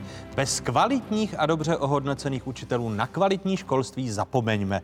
Opakují drahnou dobu odborníci a kolikrát už jsme to tady říkali v otázkách. Současná vláda slíbila, že učitelé budou mít v roce 2021 průměrně 45 tisíc korun měsíčně.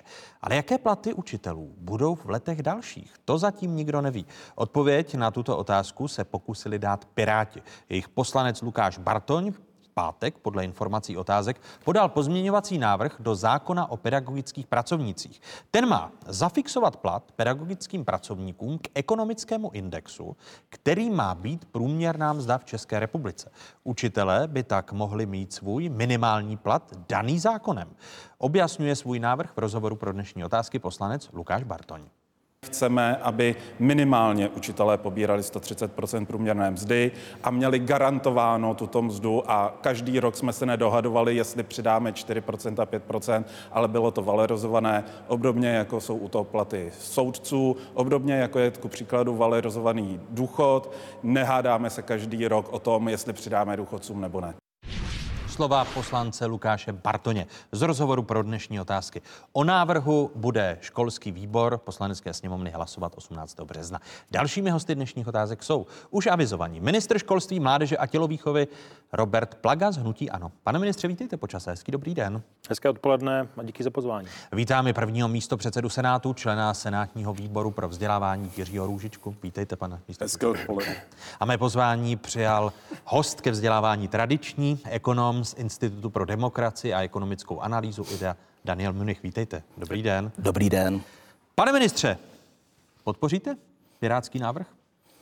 Já jsem uh, na ten pirátský návrh reagoval tak, že uh, si nemyslím, že je uh, ideální dávat jakoukoliv skupinu zaměstnanců v tomto případě pedagogických pracovníků do zákona. To, na čem se shodneme s Piráty dlouhodobě, a věřím, že s celou poslaneckou sněmovnou také na nárůstu objemu prostředků, které do vzdělávání mají jít. Vzdělávání nejsou jenom platy pedagogů. Nejsou to jenom ty tabulkové platy pedagogů, jak se snaží dostat Piráti do zákona. Jsou to i nadtarifní složky platu, jsou to nepedagogičtí pracovníci a v neposlední řadě i ostatní neinvestiční výdaje, to znamená prostředky na pomůcky. Takže ať roste objem, ale ne, že zafixujeme jednu část přímo do zákona. No, eh, já jsem v souvislosti s tím, když jsme avizovali dnešní pořad, dostal desítky dopisů od učitelů, kteří mi píší, že by konečně, kdyby ten návrh prošel, tak už se skončila ta přetahovaná o platy pedagogů, která možná odsouvá i důležitější témata ve vzdělávacím systému. Nebylo by tohle jedno z řešení? Pokud by to bylo v zákoně zafixováno, nemusel by ministr školství každý rok eh, se přetahovat s odbory, s ministerstvem školství. Vždyť jsme to tady v této sestavě eh, Daniel Menichu, že mnohokrát zažili. Tak, tak.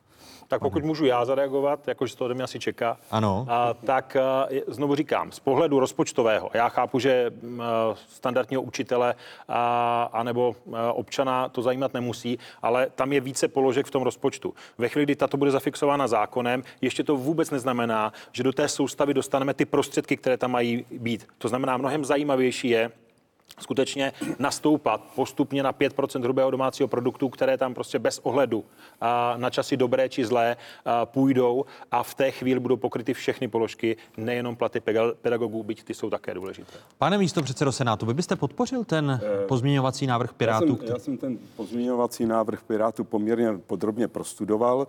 Musím říct, že tam je mnoho věcí, které považuji za důležité, za sympatické, eh, jistá předvídatelnost i pro ten státní rozpočet je to jistá předvídatelnost. Jistá předvídatelnost i pro ty vlastní učitele. Já půjdu učit a budu mít tolik a tolik peněz i třeba za pět let. Že? A je tam velice zajímavé to, že myslí i na ty, na které se v poslední době nesmírně zapomíná, to jsou učitelky mateřských škol eh, ty by si výrazně tím návrhem jich polepšili. Takže ten návrh je samozřejmě zajímavý, je pěkný. Obávám se, jestli skutečně bude průchozí. A, Už jsme slyšeli ministra, já se, který naš... já se vlastně ani nedivím. Já se ani nedivím panu ministrovi. Pan minister mm, prezentuje na návrh eh, nebo postoj vlády, která si myslí, že by se mělo přidávat procenta z HDP. Pro vládu samozřejmě je hezké říkat, vidíte, my jsme konečně něco přidali a je to pravda a je to pro každou vládu dobré a tohle to by těm vládám vzalo takový, takový hezký argument. My jsme ti, kteří jsme přidali, protože by se přidávalo jaksi pravidelně. Já bych eh, preferoval, kdyby se to dokázalo spojit. Eh, zajistěme učitelům eh, ten nárůst pravidelně související nějak s inflací a zároveň přidejme procenta HDP, z HDP do školství, protože to je jasné. Dáváme málo, i když se to zvedá, dáváme málo a pokud se to nezmění, tak se budeme bavit o platech učitelů, což není podstata vzdělávání. Pro, pros, prospělo by celé té diskuzi a i prestiži povolání učitele, pokud by bylo v zákoně zafixováno těch 130% průměrné mzdy v České republice a pravidelná valorizace, zákonná valorizace platů učitelů, jako je tomu u soudců? Já si myslím, že v situaci, kam jsme se po 20 letech, možná ještě déle dostali, uh, asi ano. Protože učitelé a celé školství zažilo opakované, nenaplňované sliby.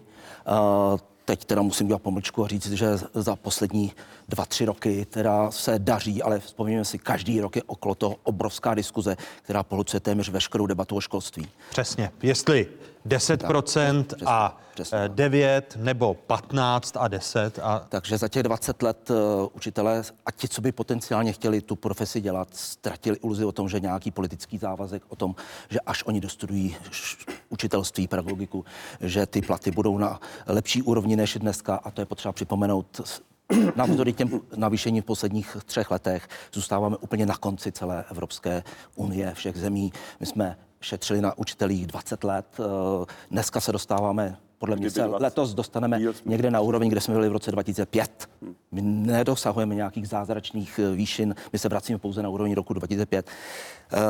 Uh, myslím si, že učitelé, kvalita práce učitelů je zcela zásadní faktor celém školství a že v této výjimečné situace by to mohlo pomoci i například tomu, aby se ty finance promítaly pravidelně, ne jenom jednkrát, jak se to podařilo panu ministrovi naposledy, do střednědobých rozpočtových rámců. Protože vůbec váš úspěch e, v loňském roce vůbec není garantován do budoucna. To je pravda, to je každoroční, to je každoroční vyjednávání. Ne, tak bylo by liché uh, říkat, ano, toto je, toto je standard. Já pevně věřím, že to bude standard i letošního roku, uh, kdy nejenom ten rok 2021, který je tam jakoby ve výhledu a budeme ho fixovat státním rozpočtem, ale i za horizont volebního období, to znamená roky 2023, že se mi podaří promítnout nárůst. No, tohle by ale jaksi jistým způsobem garantovalo ten nárůst pravidelně i do dalších let. Z toho eh, pohledu tomu naprosto rozumím a mm, chápu to. Garantovalo by to nárůst jedné z položek, což jsou platy pedagogických pracovníků, negarantovalo by to nárůst eh, nadtarifních složek, negarantovalo by to nárůst nepedagogických pracovníků a ostatních výdajů ve školství. To znamená, mohlo by se klidně stát, že i tento dobrý úmysl eh, by byl eh, následně kanibalizován těmi dalšími položkami. To znamená, proto já říkám, podívejme se na tu celou částku a tam se dívejme, jestli roste a jestli skutečně ji dokážeme dostat na úroveň zemí, které se nazývají vzdělanostními ekonomikami a to je podle mého názoru nejférovější a dává tu tu volnost použít ty peníze eh, tam, kde ten systém nejvíc potřebuje. No možná, pane ministře, že do vás dále budeme šít, eh, možná nedává logiku, že tady Piráti vám de facto chtějí pomoci a vy tu pomoc odmítáte. Velmi pozorně posloucháme ty argumenty, které zmiňujete, ale až bude končit vláda Andreje Babiše, tak je jasné, že v roce 2021, v roce příštím, budou mít pedagogové slíbených 130 průměrné mzdy. To je už dnes jasné. I když se zhorší ekonomika, a nebudou peníze ve státním rozpočtu, tak toto bude zřejmé, že v roce 2021 budou mít v průměru na výplatní plásce 130 průměrné. Ten vládní, ten vládní závazek, a já ho znovu zopakuji, protože to splývá těmi debatami v poslanecké sněmovně, ten vládní závazek je 150% výše roku 2017 a to můžu v tuto chvíli garantovat, protože to máme ve střednědobých výdajových rámcích. Těch 130 eh, průměru, to je věc, kterou tuším poprvé vytáhla snad Petra Busková a v tom prostoru se to objevuje eh, v různých eh, volebních programech různých stran, ale k tomu se budeme blížit v následujících letech. To znamená, ta, ta situace taková není, tam jsme dokonce snad byli někde na 107%, na, teď už jsme někde u 119, 120% a v těch následujících v roce 21, že by to bylo a v těch následujících letech by to podle mého názoru mělo růst tak, aby to doprovodné usnesení sněmovny bylo naplněno. To znamená, aby někdy v letech 23-24 to bylo na těch 130% průměrné mzdy. Myslíte tedy, že do roku 2023 se pedagogové v České republice nedostanou k tomu usnesení, které přijala poslanecká sněmovna ve vztahu k vládě, aby pedagogové byli na průměru 130 eh, procent mzdy? Průměrné mzdy v České republice. Dříve tak je to, dynamická, je to dynamická proměna, to znamená, záleží na tom, jak se bude vyvíjet ta průměrná mzda. Uh, to je holý fakt. Proto také já vždycky říkám, že ten pevný kontrolovatelný závazek, který jsme přijali, je férový, protože říká, bude tam za čtyři roky o 50% více a dá se to zkontrolovat na tvrdých datech, než že pak se někdo bude vymlouvat, že teda rostla rychleji tam mzda a proto to nevyšlo. Já musím ještě znovu připomenout jednu věc. Nejde jenom o těch 130% v tom návrhu. Tam jsou ještě další věci, které je... Teď se bavíme o tom uh, ano, bavíme návrhu o tom Pirátů, návrhu, pozměňovacím jasno, návrhu. Ano. Tam jsou ještě jiné věci. Tam, jak jsem říkal, snaží se řešit těmi tabulkami i platy učitelek mateřských škol. Tam je ta situace zoufalá, o tom se téměř vůbec nemluví. Snaží se řešit platy mladých učitelů, nastupující učitelů daleko dynamičtěji, než to je v té současné podobě. A to je něco, co by nám mohlo pomoci celému tomu systému, protože trpíme tím, že lidé, prostě mladí lidé, lidé nechtějí chodit učit a učitelek mateřských škol máme čím dál tím méně a ty jejich podmínky se skutečně, já vím, že pan minister nemůže řešit všechno, ale eh, ta nespokojenost tím je obrovská a pro nás je to nesmírně důležité, ta situace v těch mateřských školách. Daniel Minek, pak eh, pan minister. No, já to nemohu než dvakrát potrhnout, že to je pravda, protože předškolní vzdělávání vytváří základ pro další uh, úspěšnost v dalším vzdělávání. A ta situace je špatná, jenom jsem chtěl komentovat ty procenta. My to tady střílíme dost rychle, my je známe, ty procenta, abych možná zopakoval, že tedy závazek 130% průměrné mzdy v České republice byl závazek z vládního prohlášení sociální demokracie, zatímco 155% stavu roku 2017 byl závazek ano, tam si to můžou lidé najít. V, a je součástí koaliční smlouvy. A je součástí koaliční smlouvy. Když to přepočítáte, protože každá ta procenta jsou jiná, tak vám to přijde více-méně plus minus pár podobně. tisícovek velice podobně. Pro motivaci pracovat ve školství je samozřejmě mnohem užitečnější ten Ta vazba 30%, na protože ekonomika se vyvíjí a pokud budou zaostávat platy uh, učitelů za platy vysokoškoláků, tak prostě do, toho, do, toho, do té profese nikdo do budoucna nebude. A víme, že máme obrovský problém už dneska, kdo nahradí vlastně stárnoucí české učitele. A to je právě ta věc, když to srovnáváme uh, v rámci zemí OECD, jak o tom Daniel Minech mluvil, podívejme se na ta data, která máme k dispozici, jak jsou na tom tuzemští učitelé učitele, když srovnáváme ostatní vysokoškolsky vzdělané pracovníky v rámci právě zemí OECD. V České republice platy učitelů na druhém stupni základních škol dosahují pouze 61% průměrného platu ostatních vysokoškolsky vzdělaných pracovníků. V rámci zemí OECD to znamená poslední příčku. Příjem učitelů v zemích OECD v průměru dosahuje 91 platu ostatních vysokoškoláků. Takový je stav například v Rakousku, Nizozemsku, Švédsku a ve Francii. V Lucembursku pak pedagogové vydělávají oproti ostatním vysokoškolákům dokonce dvojnásobek. Pane ministře, na školském výboru tedy vaše argumentace bude taková, že e, se vláda e, k tomu systémovějšímu řešení pro futura zaváže jak? Z mého pohledu eh, ten eh, závazek je právě obsažen v tom, že cílujeme na 5% hrubého domácího produktu eh, v letech budoucích. Samozřejmě je nutné přiznat, že se tady nestartuje úplně z velkých hodnot, protože jsme byli někde na 3,2% hrubého domácího produktu, což je, což je ostudné. A ta další věc, že samozřejmě budeme následně v těch projekcích 22-23, což jsou ty střednědobé výdajové rámce, tak nadále zvyšovat ten objem prostředků na platy pedagogů, ale dovolím si podotknout i nepedagogů pedagogů, aby jsme se skutečně blížili v případě pedagogů, pedagogických pracovníků těm 130% průměrné mzdy. Jenže to pořád e, moc neřeší ten problém zaostávání platu učitelů za platy ostatních vysokoškolsky vzdělaných lidí. Hmm. Ta, e, ta pozice České republiky je prostě zoufalá zoufalá a e, ono to samozřejmě má obrovské dopady.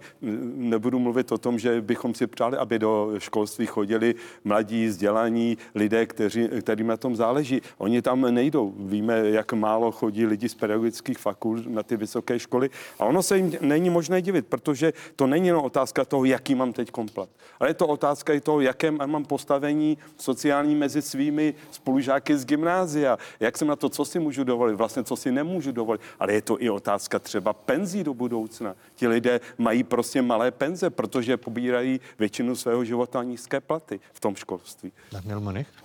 Já jsem chtěl to um, položit do nějakého širšího rámce. Ministerstvo bude připravovat uh, strategii, říká si 2030+, plus, uh, která ano, bude vycházet tady už ji, tady ex, už ji máme. expertního návrhu, jak by to mělo vypadat. Uh, letos by to mělo vzniknout.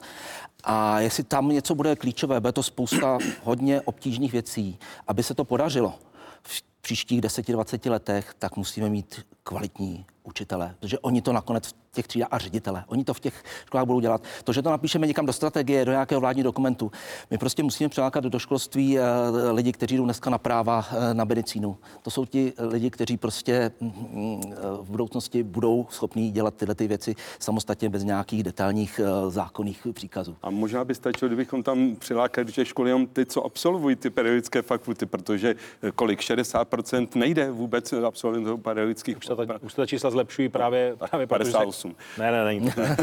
nejde do školství. Eh, to, abychom neříkali pořád, no. že ty, ty pedagogické obory jdou studovat nějací lůzři, není to pravda. A neutíkali samozřejmě, že? Jako já, když se podívám, eh, dovolte, abych to doplnil o čísla. V roce 2015 eh, vzrostl plat pedagogických pracovníků o 2,2 v roce 2016 o 5,2, v roce 17 6,5% A podotýkám, roky 16 a 17 už byly roky, kdy se říkalo, jak se učitelům přidává. Nepřidávalo se. Přidává se až v roce 2018 10% a ten minulý rok vyjde někde na hranici 14,5% pro pedagogické pracovníky a asi 11,6% pro nepedagogické pracovníky. To znamená, pokud chceme to narovnávat, nejde to skokově, ale v těch posledních dvou letech se to skutečně děje reálně.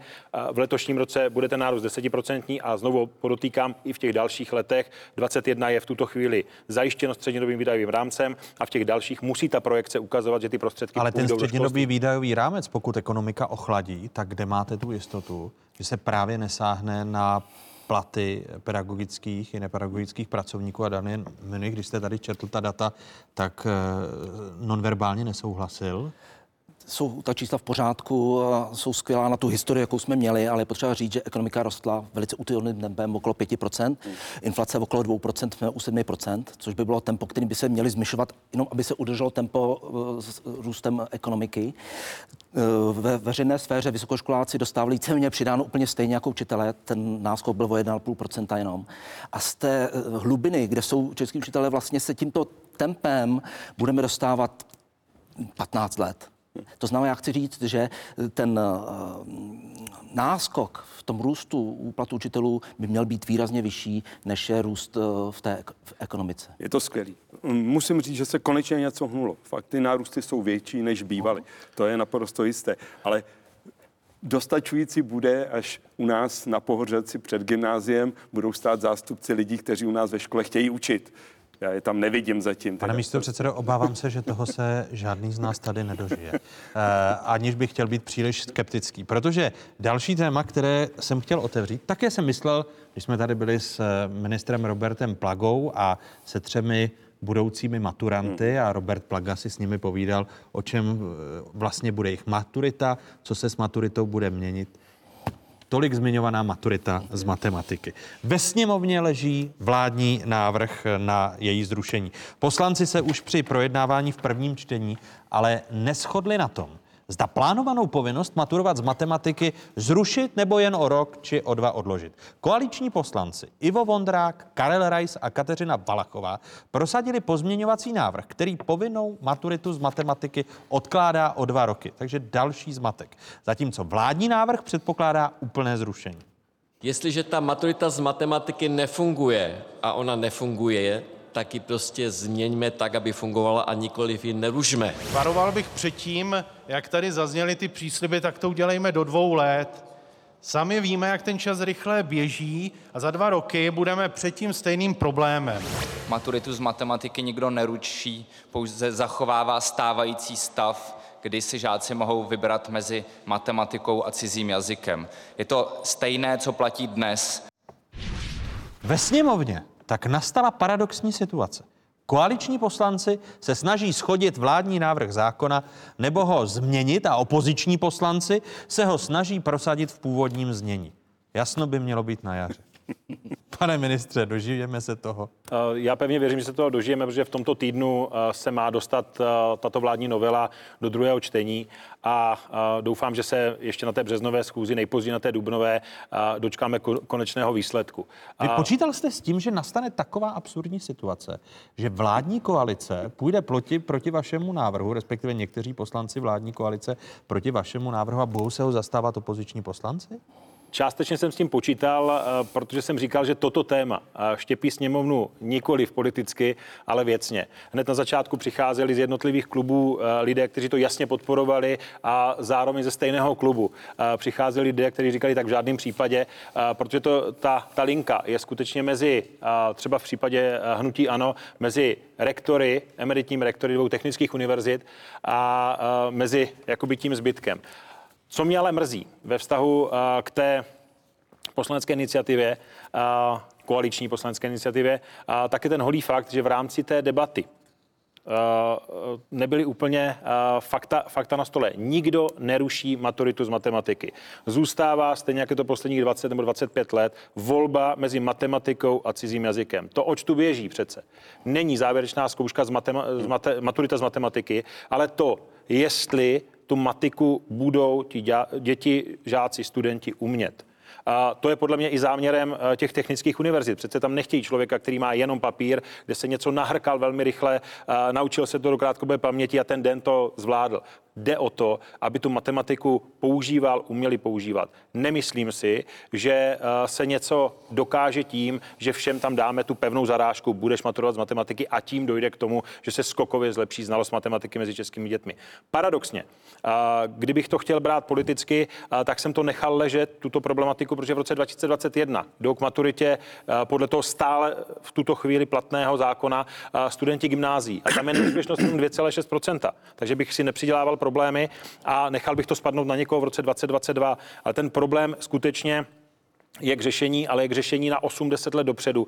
Proměňme výuku matematiky, ať eh, studenti no, jak, žáci jak, přestanou... Já to chápu, protože už jsme se o tom tady bavili mnohokrát a, a říkám, spíše těm chudákům na středních školách a nejen na středních školách, otravujeme a znechucujeme matematiku jako, jako předmět, který dnes v době interdisciplinarity, algoritmů a podobně je důležitější než kdykoliv předtím. Eh, ptám se, tedy jaký bude výsledek na konci března, jestli ho umíte odhadnout, to znamená, jestli eh, bude eh, maturita z matematiky odložena nebo zrušena. Z mého pohledu ten dvouletý odklad vůbec neřeší jádro toho hmm. problému. Jádro problému je ta znalost a schopnost matematiku používat. To znamená, že ten dvouletý odklad, i na výboru to tak bylo, a přes uh, značný ryk na tom výboru, tak stanovisko ministerstva bylo nesouhlasné k tomuto pozměňujícímu návrhu, protože neřeší jádro problému. Ta diskuze není o tom, jestli maturita z matematiky něco vyléčí. Ta diskuze má být o tom,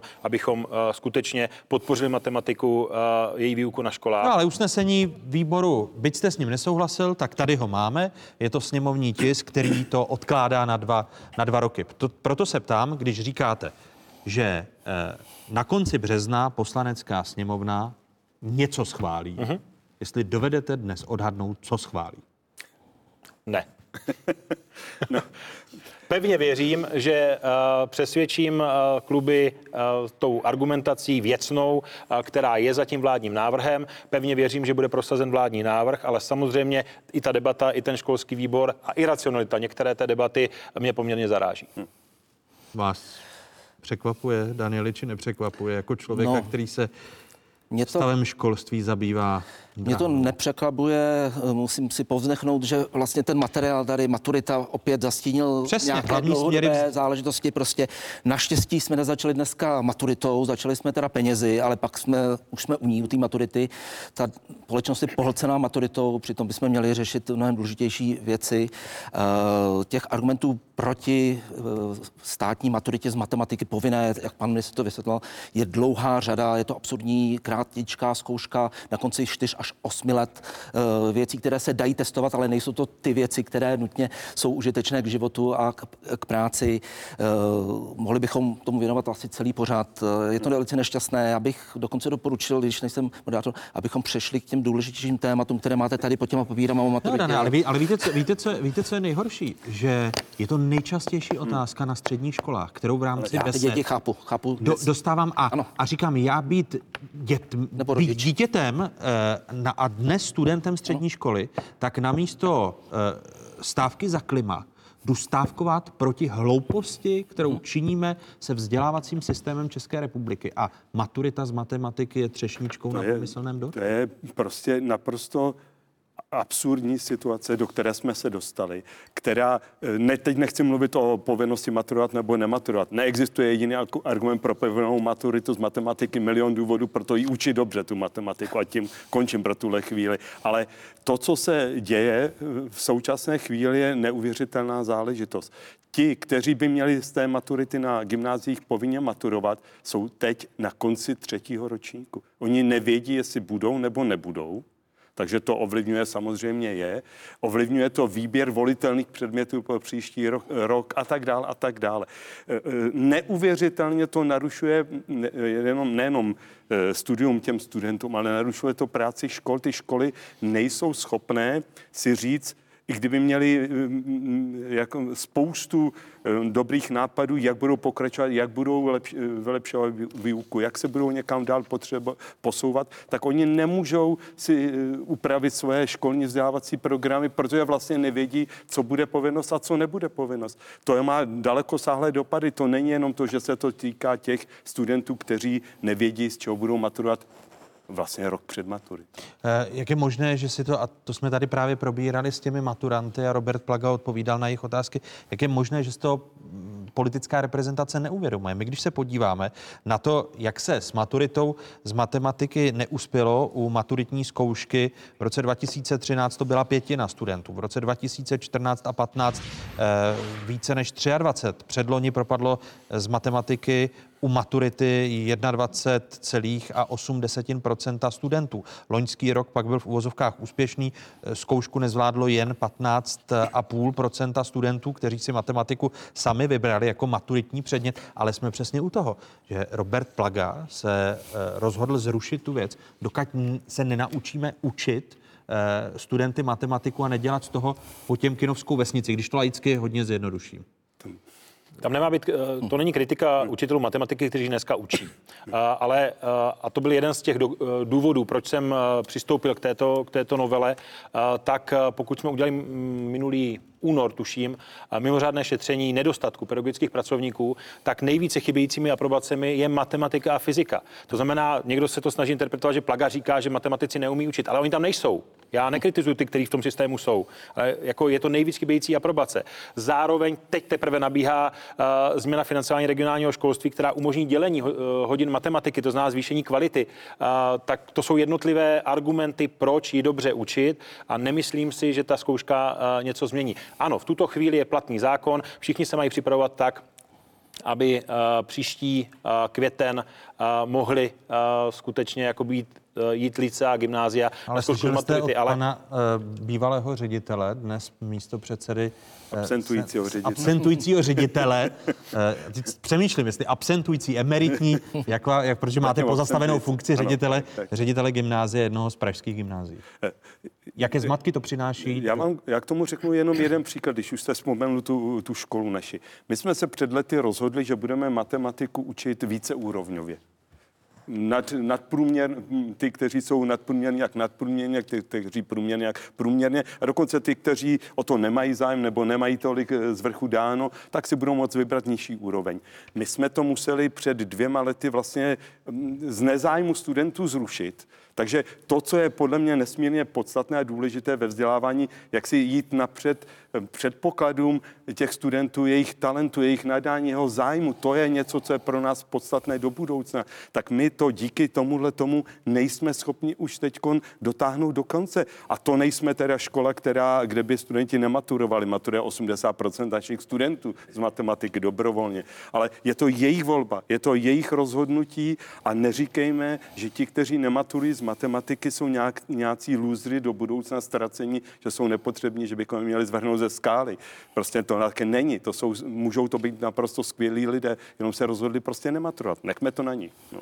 Já jsem si vědom, že eh, samozřejmě to politicky nejbezpečnější by bylo, eh, jak už jsem řekl, kdybych to nechal proběhnout, ale právě tváří v tvář eh, těm jasným faktům jsem se minulé léto rozhodl tu vládní novelu předložit a také právě proto, aby ta nejistota byla co nejkratší, tak jsem apeloval na to, aby to proběhlo ve zrychleném řízení ve sněmovně. To, to se, se nepodařilo. To se v rámci prvního čtení nepodařilo. Podařilo se aspoň zkrátit na minimum ty lhuty mezi prvním a druhým čtení, ale ta situace samozřejmě není komfortní a uh, to ne pro poslance nebo mě, ale především pro ty rodiče a především pro ty studenty. Uh Teď ji máme odkrytou.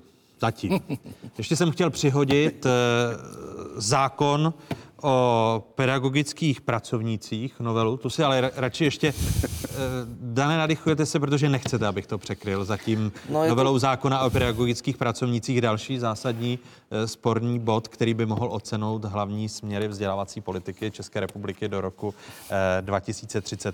Nezůstaneme u toho, dokud je tento dokument konečně, konečně odkrytý. Ministerstvo připravilo tento dokument strategii eh, 2030+. Plus. Eh, Jaký vnímají odbory? Tady to, co se připravuje strategie 2030 plus je dobře, protože to má přesah víc. Školství není jenom o jednom roce nebo o čtyřletém volebním období a jaká politická situace potom té zemi nastane. Mělo by to opravdu být jako uh, delším intenzí, ale měly by tam být i mechanismy kontroly. Je to zásadní dokument, který by měl posunout konečně koncepčně tuzemský, tuzemský vzdělávací systém a tuzemské školství. Eh, Když to velmi stručně schrnu, ministr školství Robert Plaga během roku několikrát avizoval, že by na školách rád provzdušnil učivo. Debata v souvislosti s tímto dokumentem se točí například kolem výuky dějepisu, kde se často nedostane na moderní dějiny, nebo eh, na matematiku, eh, kde se podle ministra děti učí vzorečky, které pak neumějí v praxi využít, takzvaná aplikovaná matematika. Strategie 2030 plus se dotýká většiny, většiny předmětů.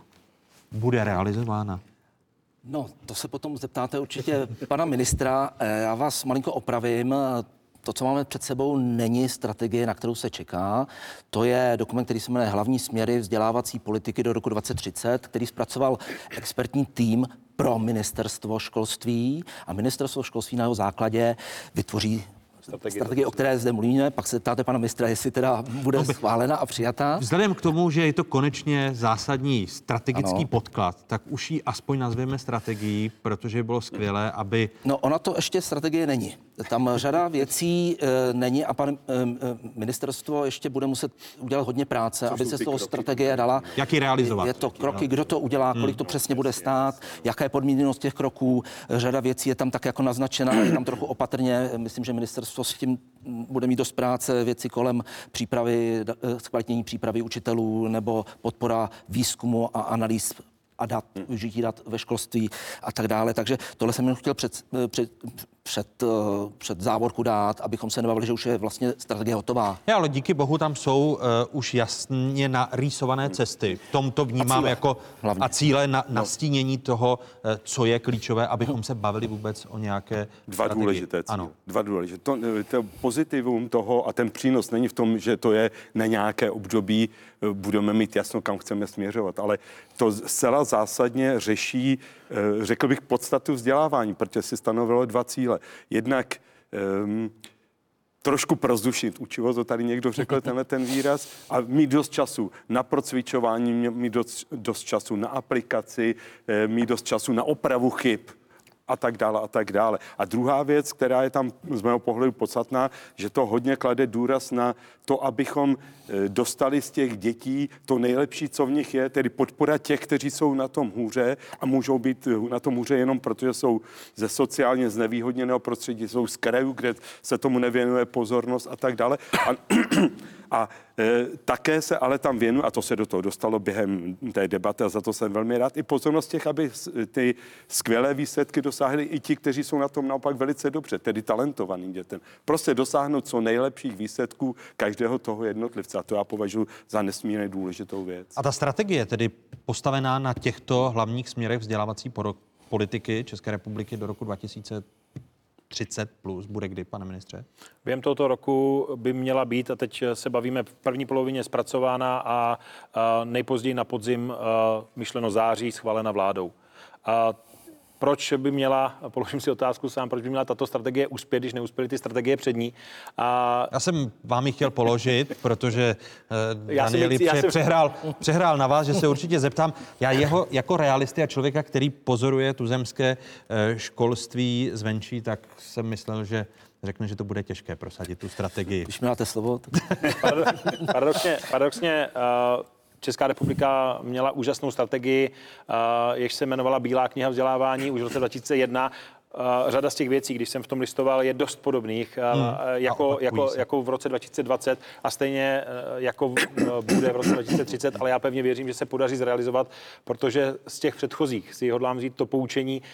Strategie uh, 2020, která byla, tak byla dobře napsaná, měla asi 118 nebo 120 opatření, bez toho, že by bylo jasné, kdo to má realizovat, kolik to bude stát. To znamená, strategii nejenom, že zpracujeme, ale zároveň pro první období toho 10-11 letého období na první tři roky zpracujeme uh, implementační plán. To znamená jasných pět až sedm opatření, kterým se máme věnovat, co to bude stát a kdo je za ně zodpovědný. Zodpovědný je samozřejmě ministerstvo, ale i uvnitř ministerstva pomocí příkazu, kdo je zodpovědný za zpracování této, této části tohoto opatření.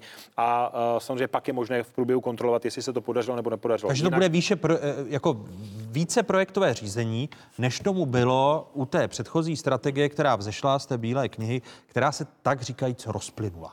Tak ve chvíli, kdy tomu nedáte jasné mantinely, tedy co má být ve kterém období platnosti té strategie realizováno, tak to nikdy nenaplníte. To znamená implementační plán na tři roky, pět až sedm jasných opatření a s jasnou zodpovědností a samozřejmě i s penězi, které jsou potřeba. Čím se vracím na začátek našeho, našeho pořadu, kdy ty peníze nemůžou, podle mého názoru, směřovat nebo nemají směřovat pouze do pedagogických pracovníků nebo nepedagogických, ale je potřeba, aby rostl objem v celé té soustavě. Protože pokud něco je důležité, tak to není jenom podpora studentů, ale jestli jsme něco zanedbali naprosto extrémně, kromě té platové oblasti, tak je to podpora těch škol. To znamená, jádrem celého je poskytnout podporu a nějaký střední článek řízení eh, těm školám, které si chtějí šáhnout na ať už metodickou, nebo ekonomickou, nebo právní podporu. Bez toho se nepohneme dál. A to je ta věc, která, když jsem pročítal ten dokument, eh, a vy mluvíte o nějakých sedmi první fázi klíčových věcech, co z toho, co z toho si vyberete? Protože tam je mnoho věcí, eh, diskuze o víceletých gymnázích, co s nimi a, a jakým způsobem. Eh, Je tam problematika toho biflování, kterou bychom už asi měli odstranit a změnit způsob učení se, naučit se děti učit. Stoprocentně. Uh, Kterých sedm věcí vy na ně budete klást důraz toho, když si v těch pročtete- pěti až sedmi věcí musí být změna obsahu vzdělávání. Mhm. To znamená, pokud se bavíme o rámcových vzdělávacích programech a školních vzdělávacích programech, tak tam musí být obsažena. To je to ale s, povzdušnění. ale s tou douškou, s tou douškou, že zároveň to musí doprovázet ty metodické materiály a učební materiály, aby ty školy, které to nedělají dneska uh, nějakým jiným způsobem nebo nemají vlastní ty materiály, tak se na ně mohly šáhnout. Druhá věc, která si myslím, že je velmi důležitá a chybí, je ta podpora, to znamená střední článek řízení. Uh, střední čl- článek spíš možná podpory, bych řekl. To znamená, ať už metodická podpora nebo pomoc těm školám v oblasti právní a ekonomické, protože tím, že jsme jim dali právní subjektivitu, a tak jsme na ně naložili obrovský objem administrativy. To je druhá věc. Třetí věc, která si myslím, že tam musí být obsažena, a, tak se týká předškolního vzdělávání. Pokud se bavíme o sociálních nerovnostech a nerovnému přístupu ke vzdělávání, tak klíč neleží v tom, že dáte povinnou školní docházku od 15 do 18 let, ale klíč leží v předškolním vzdělávání a v tom velmi brzo eh, ty děti dostat do toho procesu učení a eh, vlastně je i socializovat. Je, jsou to správné body, kterými chce minister Plaga začít? No, jsou to, uh, jako bych řekl, velká očekávání, ale připomenu věci, které tomu budou bránit a vždycky v České republice tomu bránili. A to je velice nízká kvalita vládnutí, fungování státní zprávy, nedodržování základních pravidel, jak se připravují zákony, jak se prodují vyhlášky, prostě nízká kvalita regulace. Samozřejmě to míří uh, hlavně na ministerstvo, ale nejen ministerstvo školství, to souvisí samozřejmě i s dalšími, dalšími rezorty. Eh, Tam ta situace se vlastně za posledních, jak to sleduju, 15 let eh, nezlepšila, spíš bych řekl, zhoršila. Ta kvalita té legislativy se zhoršuje. V podstatě zapleveluje se to, nedá se tomu rozumět, roste samozřejmě. Druhá věc je, že většina těch věcí v České republice, včetně maturit a tak dále, je spíš založena na dojmech. Ne na vědě, na výzkumech, na analýzách. Eh, Nemáme proto vytvořený institucionální základy tady. Uh, nemáme špičková pracoviště, opravdu špičková na mezinárodní světové úrovni, která by se těm nejrůznějším tématům, které se váží na vzdělání, vázala. To znamená, že se má potom těžkou pozici, když vlastně nemá kde se zeptat, jenom pak žije v Že těch, se, neopře, že se neopře o, o kvalitní analýzy. ano, protože studie. žije potom z dojmů senátorů, některých vybraných nebo bývalých eh, rektorů, kteří mají jako představu o tom, že maturita vyřeší problém, eh, povinná maturita českého školství. Ale nakonec to stejně bude muset být provedeno ve třídách a ve školách, kvalitní ředitelé a učitelé. Dostáváme se zpátky teda k penězům, ale to také nestačí. My musíme do toho školství dostat lidi, kteří to budou schopní podle toho, co jim naplánujeme chytře nahoře, opravdu udělat nadšením a s pochopením. no. A to je strašně dlouhá cesta bude. teď trošičku pomůžu panu ministrovi, protože vy jste řekl eh, těch pět, sedm věcí, které jsou nejdůležitější. Pan ministr tady vyjmenoval tři, ne protože by asi nevěděl, ale protože jsme ve fázi, kdy bychom to teď měli opravdu ro, jak si rozhodnout. A to je to připomínkové řízení, které se teď dělá a z toho by, to by měl být závěr tohohle záměru. Tohle to jsou ty strategické kroky, nebo strategické kroky. To jsou těch pět, sedm věcí a my musíme udělat tyhle a tyhle kroky, tak jak o tom mluvil pan Minik. Nepochybně je to i otázka právě toho, na co jsme narazili před chvíli a to jsou ty závěrečné zkoušky, tedy chcete-li maturity. Nejsou to jenom maturity, jsou to e, nějaké mistrovské zkoušky na odborných školách, systém vzdělávání učňů a tak dále a tak dále. To všechno e, jsou nesmírně důležité věci. My víme ve světě, že fungují přece maturity, e, které podporují aktivitu těch studentů, aplikaci a tak dále, AP testy, mezinárodní bakalariát. To existuje, dokonce to máme i v České republice. Mluvíme o tom často s panem ministrem a myslím, že to je cesta správným směrem. A takhle těch věcí je asi samozřejmě víc, ale pan ministr tady se lehce zapotil, že najednou měl vyjmenovat těch 5-7 věcí, ale to jsme teprve v té fázi, že je určujeme. Hm. Pane ministře? Já jenom, eh, když tady padlo, že... Vý, výhradám Daniela. Ano, ty, ty výhrady, že, že to není podloženo, že to není evidence-based, že to není založeno na datech a faktech. Souhlas, eh, ten největší přešlap, který se taky povedl eh, ve vztahu k, k ministerstvu a fungování, tak bylo de facto zrušení rezortního výzkumu.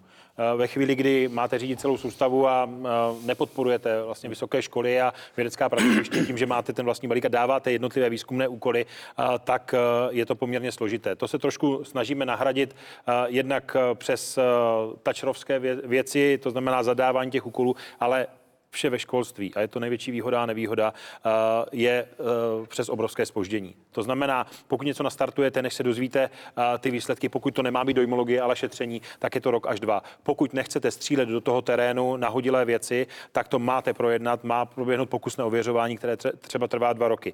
Když se bavíme o, té, o těch hlavních směrech, tak tady bych chtěl vypíchnout, že podklad byly veškeré analytické materiály, které ministerstvo mělo. Strategický odbor vlastně poskytl těm osmi expertům jakoukoliv datovou základnu, kterou jsme měli k dispozici. A zároveň se vše projednávalo přes desítky kulatých stolů. To znamená, to je podle mě standardní způsob, jak by měl, obzvláště ve školství, probíhat ten proces. A v tuto chvíli, po té, co ty hlavní směry jsme představili, tak jsme ještě otevřeli znovu prostor k připomínkám, aby skutečně to bylo ne na dojmech, ale aby jsme se s tím vypořádali, co se týká nějakých eh, dat, konkrétních eh, údajů a problémů, které české školství má. Jenom dvě krátké poznámky. Je potřeba ocenit otevřenost toho procesu, jakým způsobem vznikal ten dokument. To je na české poměry unikátní. Veřejné konzultace, opravdu ne někde v garáži na ministerstvu, ale opravdu to vzniklo v komunikaci s širokou veřejností. To je strašně důležité, aby to ta široká veřejnost, učitele a tak dále eh, vzali za své a pochopili, o co jde. A druhá poznámka, vy jste řekl, pane ministře, že dostali pod, v podklady všechno, co měli vaše analytické oddělení. A když tam nejdete na tu stránku, si nepamatuju, tam je povzdech těch autorů, teda, že vlastně toho moc nebylo. Jo, bohužel. Uh, že by toho potřebovali mnohem, mnohem víc, aby ty své doporučení mohli o něco opřít. Ale na to já jsem samozřejmě, eh, to jsem, to jsem myslel tím, že jsme zrušili rezortní výzkum, to znamená to, co jsme tak. měli, jsme dali k dispozici, že by to mělo být širší, eh, to je holý fakt. Ale když si vezmu třeba tu debatu ohledně maturity z matematiky, a tím nechci zastínit to zase tím dokumentem, tak eh, přestože argumentujeme jasnými čísly, tak bohužel ta debata v poslanecké sněmovně častokrát sklouzavá přesně no. k těm dojmům a toho se nezbavíme, ani když tam zatím budeme mít tuny analytických materiálů. To je změna myšlení. No, můžete, můžete zbavit, že, že začnete i vy jako ministr, vím, že to je těžké, vymezovat se vůči poslancům, že to je dojmologie. Konečně musí začít, je to otázku, jestli v dnešní postfaktické době by měla začít platit fakta a nějaká tvrdá reálná data, než to, že... Komunikovat to veřejnosti samozřejmě. Veřejnost prostě taky poslouchá, také přemýšlí o těch věcech a když se jí dají e, jasnější fakta, tak jim bude spíše věřit, než když je nemá.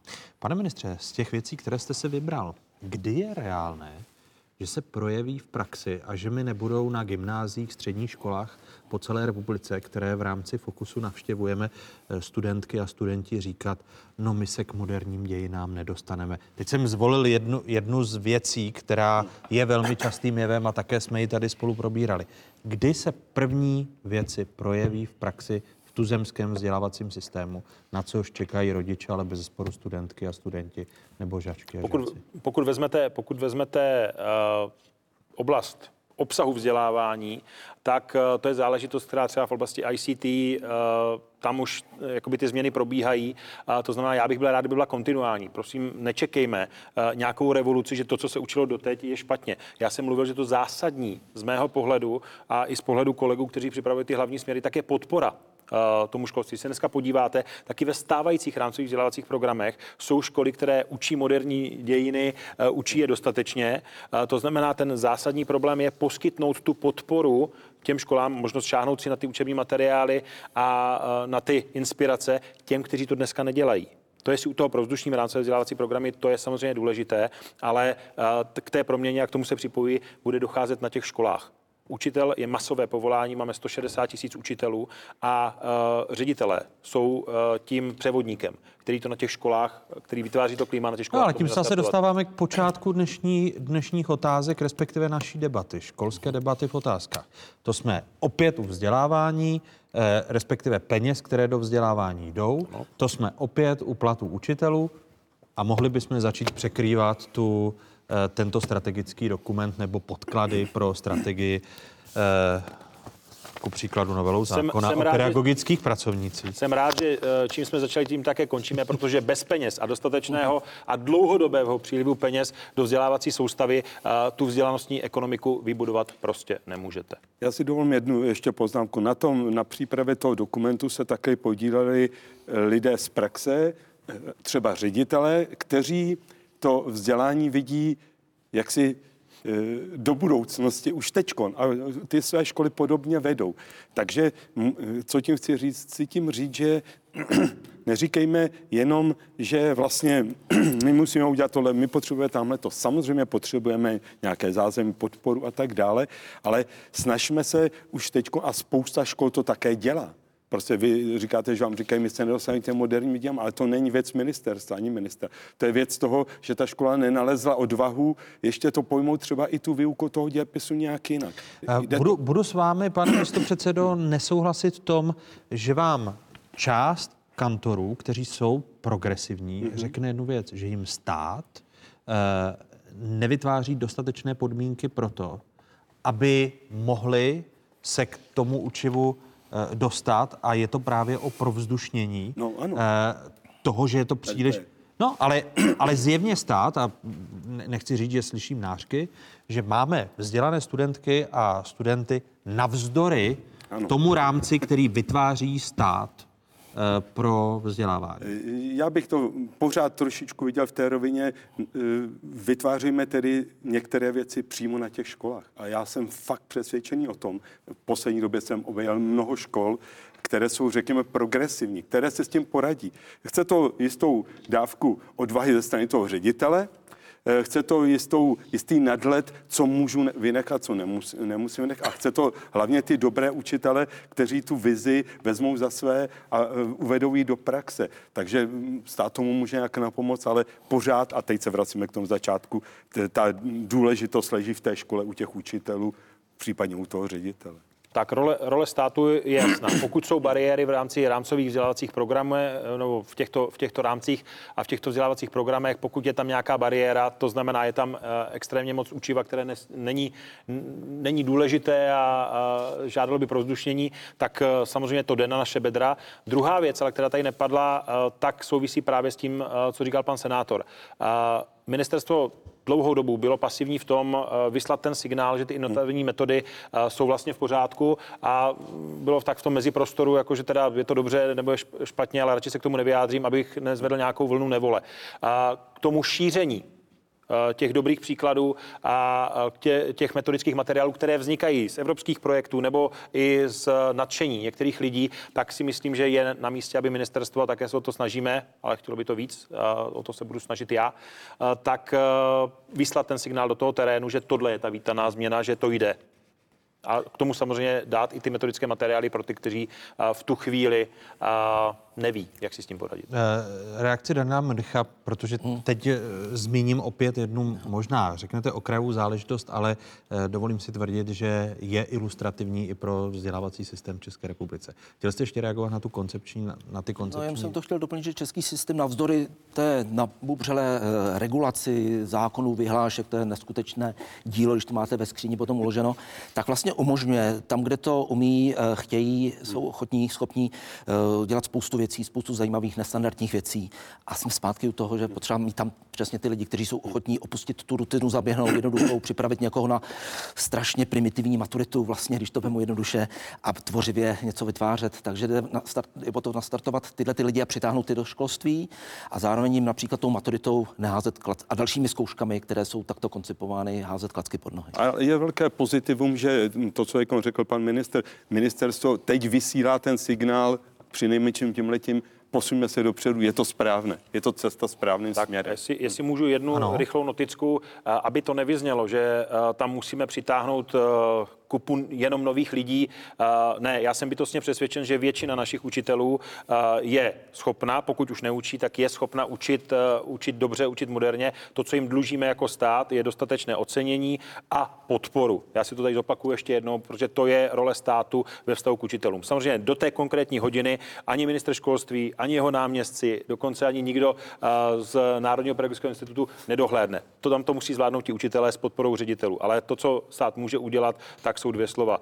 Náležitě zaplatit a dát jim podporu. Učitelé, učitelské noviny, to byl uh, svého druhu uh, časopis, který byl podporou učitelům v minulosti. Uh, učitelské noviny, které odebírá řada veřejných škol v České republice, dávají v posledních týdnech uh, stále častěji prostor některým možná manipulativním názorům, pokud eh, nemám být expresivnější.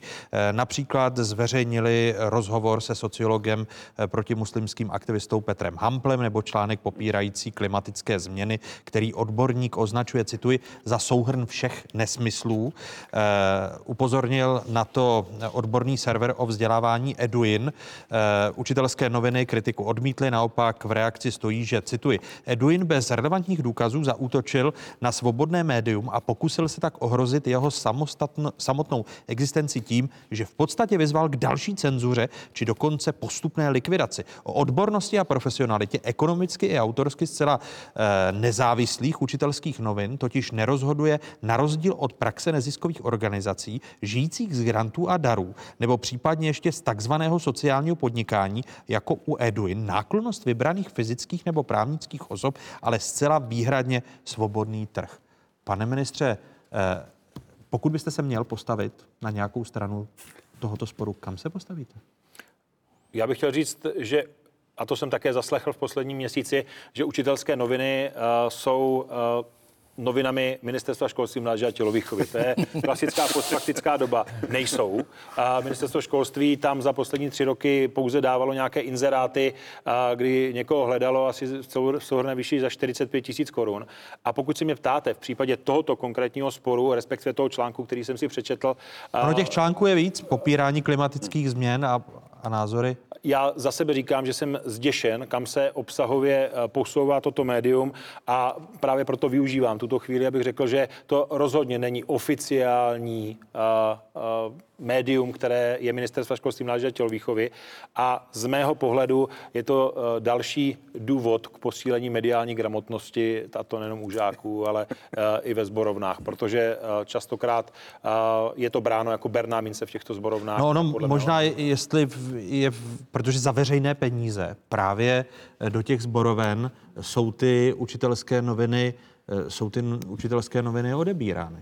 Tak ten, kdo si rozhoduje o tom, který, které médium eh, pro vzdělávání učitelů nebo pro informování učitelů eh, odebere, eh, tak eh, je ředitel školy. A do toho já se mu eh, nebudu s prominutím montovat, ale pokud jste se mě ptal na můj názor, eh, tak eh, to, eh, vyhranění tohoto média mě poměrně děsí. Neberu to jako to klasické zaklínadlo svoboda projevu, svoboda názoru, protože podle mého názoru toto utváří představu českých učitelů. Já, jsem, já pevně věřím, že čeští učitelé si to dokážou kriticky posoudit, ty články, ale skutečně obsahově ty články byly z mého pohledu, když ne za hranou, tak minimálně na ní. Ono v souvislosti s tou mediální výchovou, kterou jste zmínil, tak e, čelil La kritice organizace Člověk v tísni na jednom semináři, který byl organizován na půdě eh, média veřejné služby, konkrétně Českého rozhlasu a eh, platforma pro mediální vzdělávání, která združuje subjekty, eh, tak vám napsala otevřený dopis, že se mediální výchově ve školách nevěnuje dost času a učitelům často chybí odborná příprava pro tu výuku. Už jste si pročetl ten dopis, který v té dnešní době postfaktické jasně ukazuje na slabiny kterých využívají manipulátoři a dezinfa, dezinformátoři na všech stranách? Tak přečetl. Já za sebe říkám, že částečnou odpovědí je ten dokument, který jsme zase zastínili, a to jsou hlavní směry vzdělávací politiky strategie 2030+, protože pokud eh, se bavíme o té proměně obsahu vzdělávání, tak je to skutečně o větším prostoru pro uh, tu mediální gramotnost, to znamená pro mediální výchovu, pro kritické myšlení a pro věci, které uh, v tom moderním světě, který je, který je dynamický, který je o faktech, a nefaktech, o možná fake news, nějaký hoaxe, které běhají, tak na, bude nabývat do budoucna většího rozsahu. Co se týká toho konkrétního dopisu, tak jak říkám, co se týká obsahu vzdělávání, tak ta reakce leží před vámi. Co se týká jednoho z bodů, abychom proměnili jako ministerstvo školství vzdělávání na pedagogických fakultách, já k tomu mohu iniciovat, ale autonomie těch vysokých škol a těch fakult při těch jejich programech a při tom, jak nastavují tu výuku, tak eh, je poměrně vysoká. No, signatáři, jenom že vstoupím do vaší řeči, abychom to ukončili. Signatáři dopisu totiž e, píší, cituji, vyučující nejsou na výuku mediální výchovy dostatečně připraveni, postrádají materiály i metodickou podporu. Často se setkávají s nezájmem ze strany vedení škol. Tak už jsem myslel, že e, to slovíčko podpora nepoužijí dnes, hmm. ale použijí, protože nejenom mediální výchova, ale i ostatní oblasti vzdělávání si zaslouží podporu a, a soustředění těch metodických materiálů tak, aby si je učitelé mohli vzít. Pokud učitelé nemají podporu vedení, tak to je možná nejzásadnější problém, který, který je v tom eh, dopise uveden, ale to skutečně nezmění minister školství tím, že vám to tady v pořadu slíbí. Velmi stručná reakce. Eh, velmi stručná reakce. Nechci přece eh, bagatelizovat význam učitelských novin, ale myslím si, že tak velký dopad na mínění učitelů ani lidí nemají. To je jedna věc. Druhá věc, která je nesmírně důležitá, my pořád máme tendenci jako říkat, jak to, že škola nepřipravuje na tohle, jak to, že ne mediální výchovu, jak to, že ne tam tu výchovu, jak to, že klimatickou klimatologii a tak dále a tak dále. Ale to přece nemůže být a není jenom záležitost školy. Prostě to je záležitost rodiny, to je záležitost celé společnosti. Médií e, nějakým způsobem ty lidi Eh, směrovat správným směrem, třeba k tomu kritickému myšlení. Zaplať pámbu, že ještě existuje eh, spousta médií a spousta možností na věci se podívat z různých pohledů, ale eh, nesnažme se všechno hodit na tu školu, ještě na ty špatně placené učitele. Já děkuji za velmi věcnou zajímavou diskuzi dalším hostům otázek, kterými byli ministr školství, mládeže, tělovýchovy Robert Plaga. Za hnutí ano, děkuji vám. Já děkuji, hezký večer, teda vlastně, vlastně odpoledne. ano, več, večer snad přijde. Eh, první místo předseda Senátu České republiky, člen Senátního výboru pro vzdělávání Jiří Růžička. Děkuji, pane odpoledne, děkuji za pozvání. A děkuji i ekonomu z Institutu eh, pro demokracii a ekonomickou analýzu IDEA, Danielu Mnichl. Díky. Děkuji za pozvání. Takové byly dnešní otázky. Připomínám, že nás najdete na internetových stránkách České televize, známá adresa Hezký zbytek neděle, pokud možno ve společnosti z Pravodajské 24.